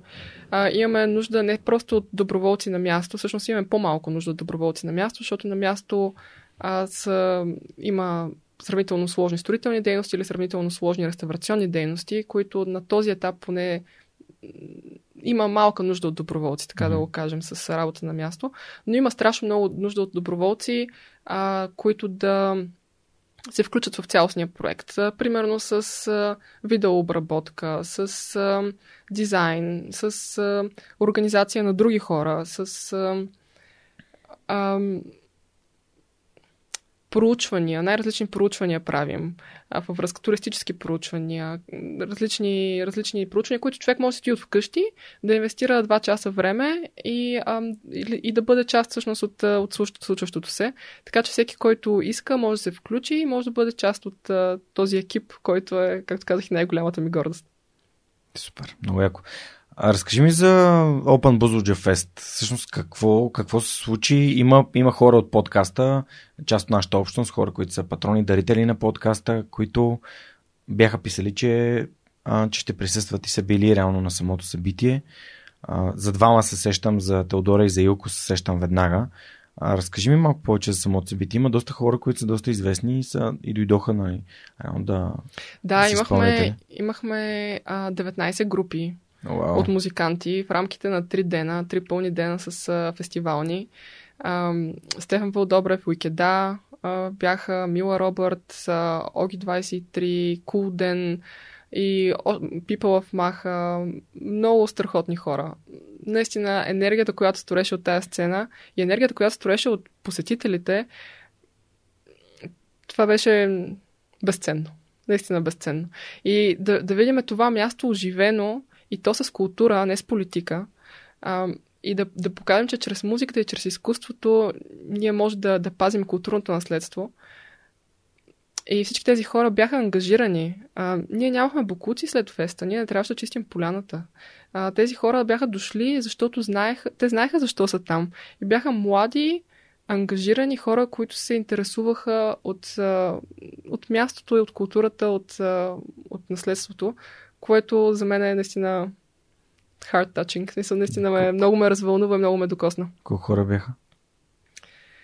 Ами, може би около 700 човека а, бяха на феста. Разбира се, това е един малък фест, но се получи изключително добре. Много сме щастливи, че така всичко... Мисля, че хората се забавляваха много. Много хора ми казаха да, че това е един от най-хубавите фестове, които са били, защото просто е мъничък и всичко се случваше много непосредствено, много... Имаше втора електросцена в гората, която беше вау.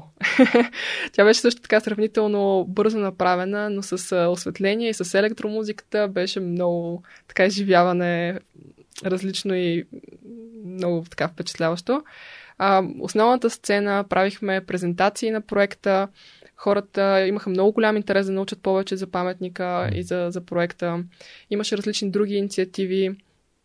А, фундация, а, Сдружение Зелен, а, имаше а, различни практики се показваха. Въобще беше наистина много шарено, много интересно събитие, което искаме да направим а, ежегодишно и което ще развиваме тук нататък и ще правим още по-голямо и още по-значимо. А, с което наистина искаме да популяризираме каузата за опазване на паметника като паметник на културата и наистина да, да покажем, че той има потенциал и той е там, случва се, ето го. Интересен въпрос ми заради главата. Какво за теб е успеха? Защото всички неща, които каза до тук, за развитието на проекта, за, за, за страстта към него, за, за Бузужия феста, за интереса към този проект, какво за теб е успеха?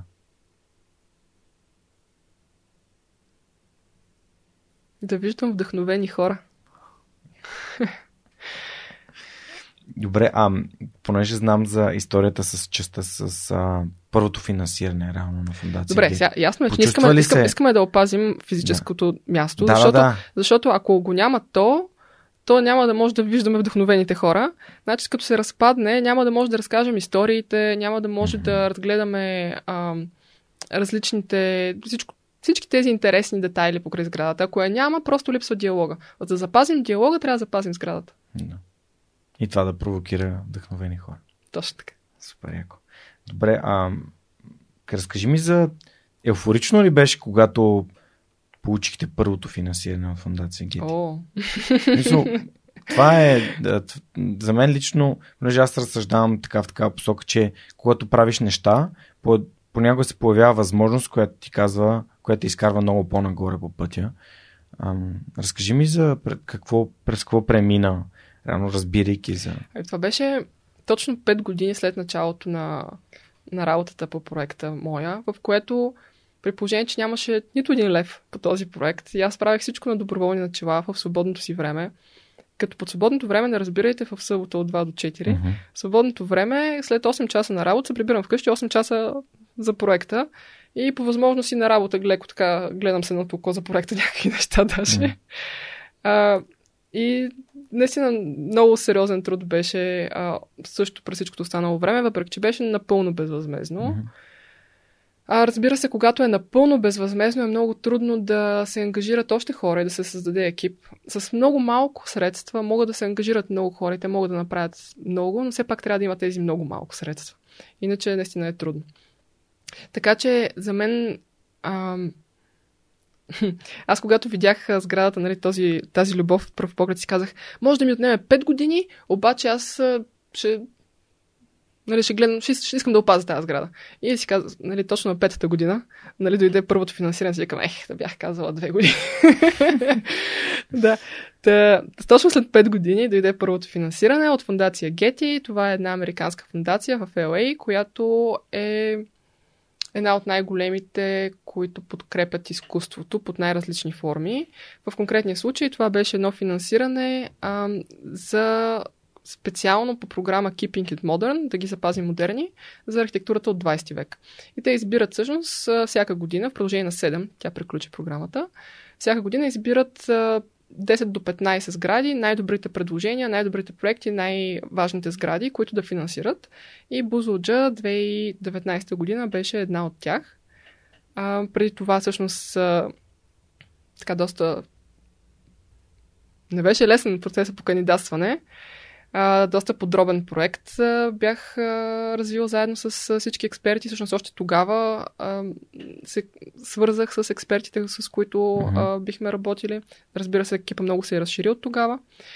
А, и след това в а, да, 2019 година всъщност научихме за това първо финансиране, което за мен беше огромно щастие. Огромно щастие, разбира се. Как човек съхранява своето постоянство при 5 години нула? Пет години с никакъв, смисъл с нула резултат, нула лева подкрепа. Как човек съхранява своето постоянство и продължава ден след ден, след ден, след ден, защото хората ме питат, ама, как направи 5 епизод, как направи 250 епизода за 5 години. А, и затова ти задавам и то въпрос не на теб, защото за 5 години нула. Ами много странно звучи отстрани. Аз като го слушам и на мен ми така звучи странно. Това за мен беше, нали, то не е нула. Нали, в тези 5 години отстрани изглежда нула, а, ма е нула лева, но е много друго. А, mm-hmm. Много контакти, много дейности, много неща бях научил още тогава. Вече знаех много конкретно какво трябва да се, как трябва да се развие този проект. Всъщност, когато изникна възможността за това финансиране, аз имах всичко подредено в главата си какво трябва да се случи. Разбира се, това всичко след това в последствие се променя, както си говорихме, развива и така нататък. Но това вече, вече беше много. В смисъл, той в главата ми се беше развил този проект, се случваше. А, и тогава даде финансирането. Ако, това, ако тези 5 години ги нямаше преди това, то нямаше да има и финансирането. Тя работата е свършена преди това. А, и нямаше как да се случи, ако не беше. Така че нали, отначало е така плоска м- графиката на развитие, погледната отстрани, но всъщност не, всъщност е а, според мен наистина рано или късно, ако човек е достатъчно... Както, или както каза една журналистка, аз съм а, а, упорита като българка и постоянна като германка.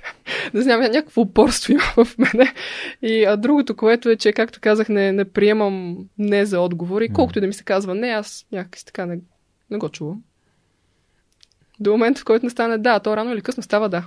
Това като айсбергчето, което отдолу е доста, доста значително. Отгоре се вижда някакво малко петънце там. Лед. А, да, съгласен съм, че има неща, които дори и аз за подкаста съм свършил и съм така, е, какво толкова съм направил? Реално сме, понаправили сме неща за тия 5 години. Супер. Радвам се, че го каза, защото за мен тази формула, която ти обясни в, в сам, самото видео на TEDx е изключително фундаментална. Нали? Вдъхновението, а, а, а, постоянството и отдадеността. И какво е да си отдаден на проекта? Това значи 8 часа да работиш, след това да се пребереш и да продължиш да работиш по него. Това значи да си отдаден.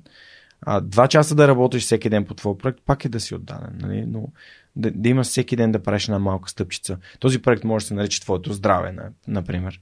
А, и, и това е също изключително важно да, да си давате сметка, че здравето е нещо, което е, до сега има и съответно а, може да, да прави неща за бъдущия проект, но а, и, когато го имаме, ние понякога не го ценим, така че е хубаво да, да ценим нещата. Така е, разбира се. И да се наспиваме, не да изкараме 72 часа в университета. Да, да, това не е препоръчително. Това е само експеримент. И като говорим за експерименти, всъщност за мен цялото нещо е експеримент. Mm-hmm. Цялото нещо е...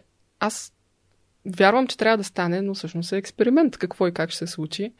И това също ме мотивира. Това е един експеримент, както бях споменала в TEDx, дали един обикновен човек, който е решил, че иска да свърши нещо, дали може да го направи. Без парите, без връзките, без а, собствеността, без отговорността, без някой нещо да го е карал да прави. Просто е така, един човек решава, че иска да направи нещо, може ли да го направи? Експеримент, да видим. Просто аз, аз за себе си така, така гледам. Саймън има една друга книга, която казва Безкрайната игра. Чува ли си? Не, не съм. Идеята е, че когато правиш нещо без да има някаква конкретна крайна цел. Ам... А, да, да, да, да, да, да, да. Мисля, много полезно. Това се едно играеш нали, на топка зад блока.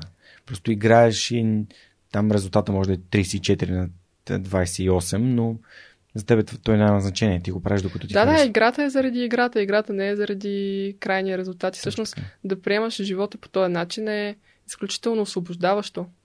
А, mm-hmm. Че не сме длъжни на никой да постигнем нещо, а правим това, което искаме, за да се чувстваме добре в момента. Това беше много голям урок за мен. Защото, примерно, когато си взех най-трудното нещо, което съм правила, е нали, образованието ми. А, като си взех дипломата, работа, диплом, дипломата, mm-hmm. нали, документа, че съм се справила с това образование, се радвах един-два дена. И като, като спечелих, а, а, този, спечелихме този грант на Гети, се радвах около седмица. И примерно отчела съм, че милионерите се радват, като спечелят от тотото, се радват по няколко месеца на, на печалбата и след това си обратно към Нормално, реалността да. и нормал, нормалността на нещата. Има... И според мен смисъла не е да се целим към нещо, което да го постигнем и да получим удовлетворение и щастие от него, защото те са много мимолетни, а да си изберем нещо, което пътя ни към него, всъщност ни дава удовлетворение и щастие на всеки ден. Супер. Страхотно. А, последният въпрос за, за епизода е как според теб да направим България едно по-щастливо място? Между другото, само да, да се върна отново към, към това. Как го осъзнах пък това също? Нали, много хора се стремят, примерно искам да стана милионер. Ма защо искаш да станеш милионер? Нали, искам да стана милионер и когато стана милионер ще съм щастлив. Ама това е такава заблуда. нали, няма как, ако в момента не си щастлив, ставайки милионер, да станеш щастлив. Ти ще си точно толкова нещастен, като си милионер, колкото и сега. Въпросът е, ако сега си щастлив, като станеш милионер, пак си щастлив, най-вероятно. И общо взето е някакво такова ментално състояние, което не зависи много от външни фактори, което обаче може да, да, да планираме и проектираме така, че да ни дава щастие и смисъл. И, и в, в този ред на мисли, според мен, парите и средства са страничен продукт на тези цели. И ако целите имат смисъл и ако имат стойност, то, то парите са страничен продукт, не, не могат да бъдат цел. А, и не могат да дават щастие. Напълно съм съгласен с теб. Ти подкаст е потвърждение на това, което казваш. Това. Е парите, доброволците, дарителите, партньорите на подкаста, всичко това е следствие на свършена работа. То не е самоцелно. Никога не е било, никога няма да бъде. Идеята на проекта беше да правя неща, които ме кефят си говоря с готени хора и резултатът е такъв. Така че ти благодаря, че го казваш. А, за финал, как да направим според теб България на по-щастливо място? С повече проекти като тези. Повече проекти, които които обединяват, които дават усмивки, които дават смисъл, които развиват хората и мястото и местата. Mm-hmm. И с повече мотивирани хора, които ходят тук и там, може би, И се а, и се тук. връщат тук. Или пък са си тук, но искат да останат тук. Или пък не искат да останат тук, отиват там, а, но а, допринасят отново за тук.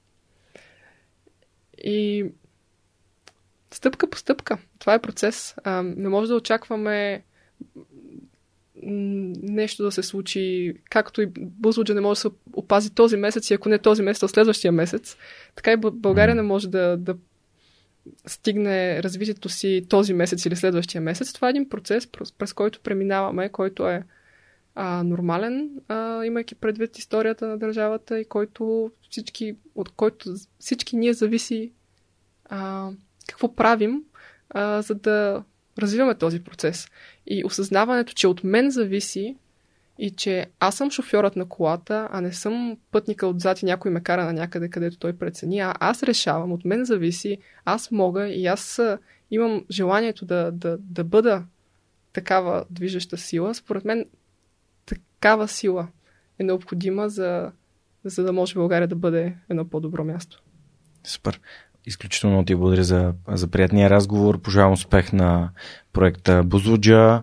А, нямам търпение да, да поддържаме връзка за, за след- следващите събития и да те видя на а, кошера на тук там на 9 септември. Напомням ви, ако това сте го пропуснали, на 9 септември в Интерекспо център или онлайн ще можем да се видим. Така че това беше всичко от нас за този епизод на Свърхчовекът. На гости ми беше архитект Дора Иванова, управител на фундация а, проект Бузуджа или визионер, както самата тя се определя. А, безкрайно много ви благодаря, че останахте с нас през последните почти 2 часа. Ако това, което правим, ви харесва, моля ви разкажете на приятелите си дали за този епизод, дали за някой друг ваш любим епизод. Или пък, ако решите да станете част от общността на Свръхчовека и искате да подкрепите проекта, може да го направите на нашия сайт, където ще откриете бутона Подкрепини.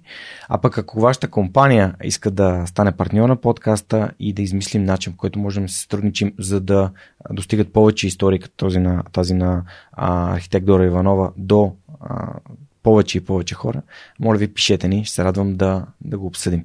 Това беше всичко от нас за този вторник. Благодаря ви, че бяхте с свърхчовека с Георги Ненов и обещавам още следващия епизод да продължим с историите, които вдъхновяват. До скоро!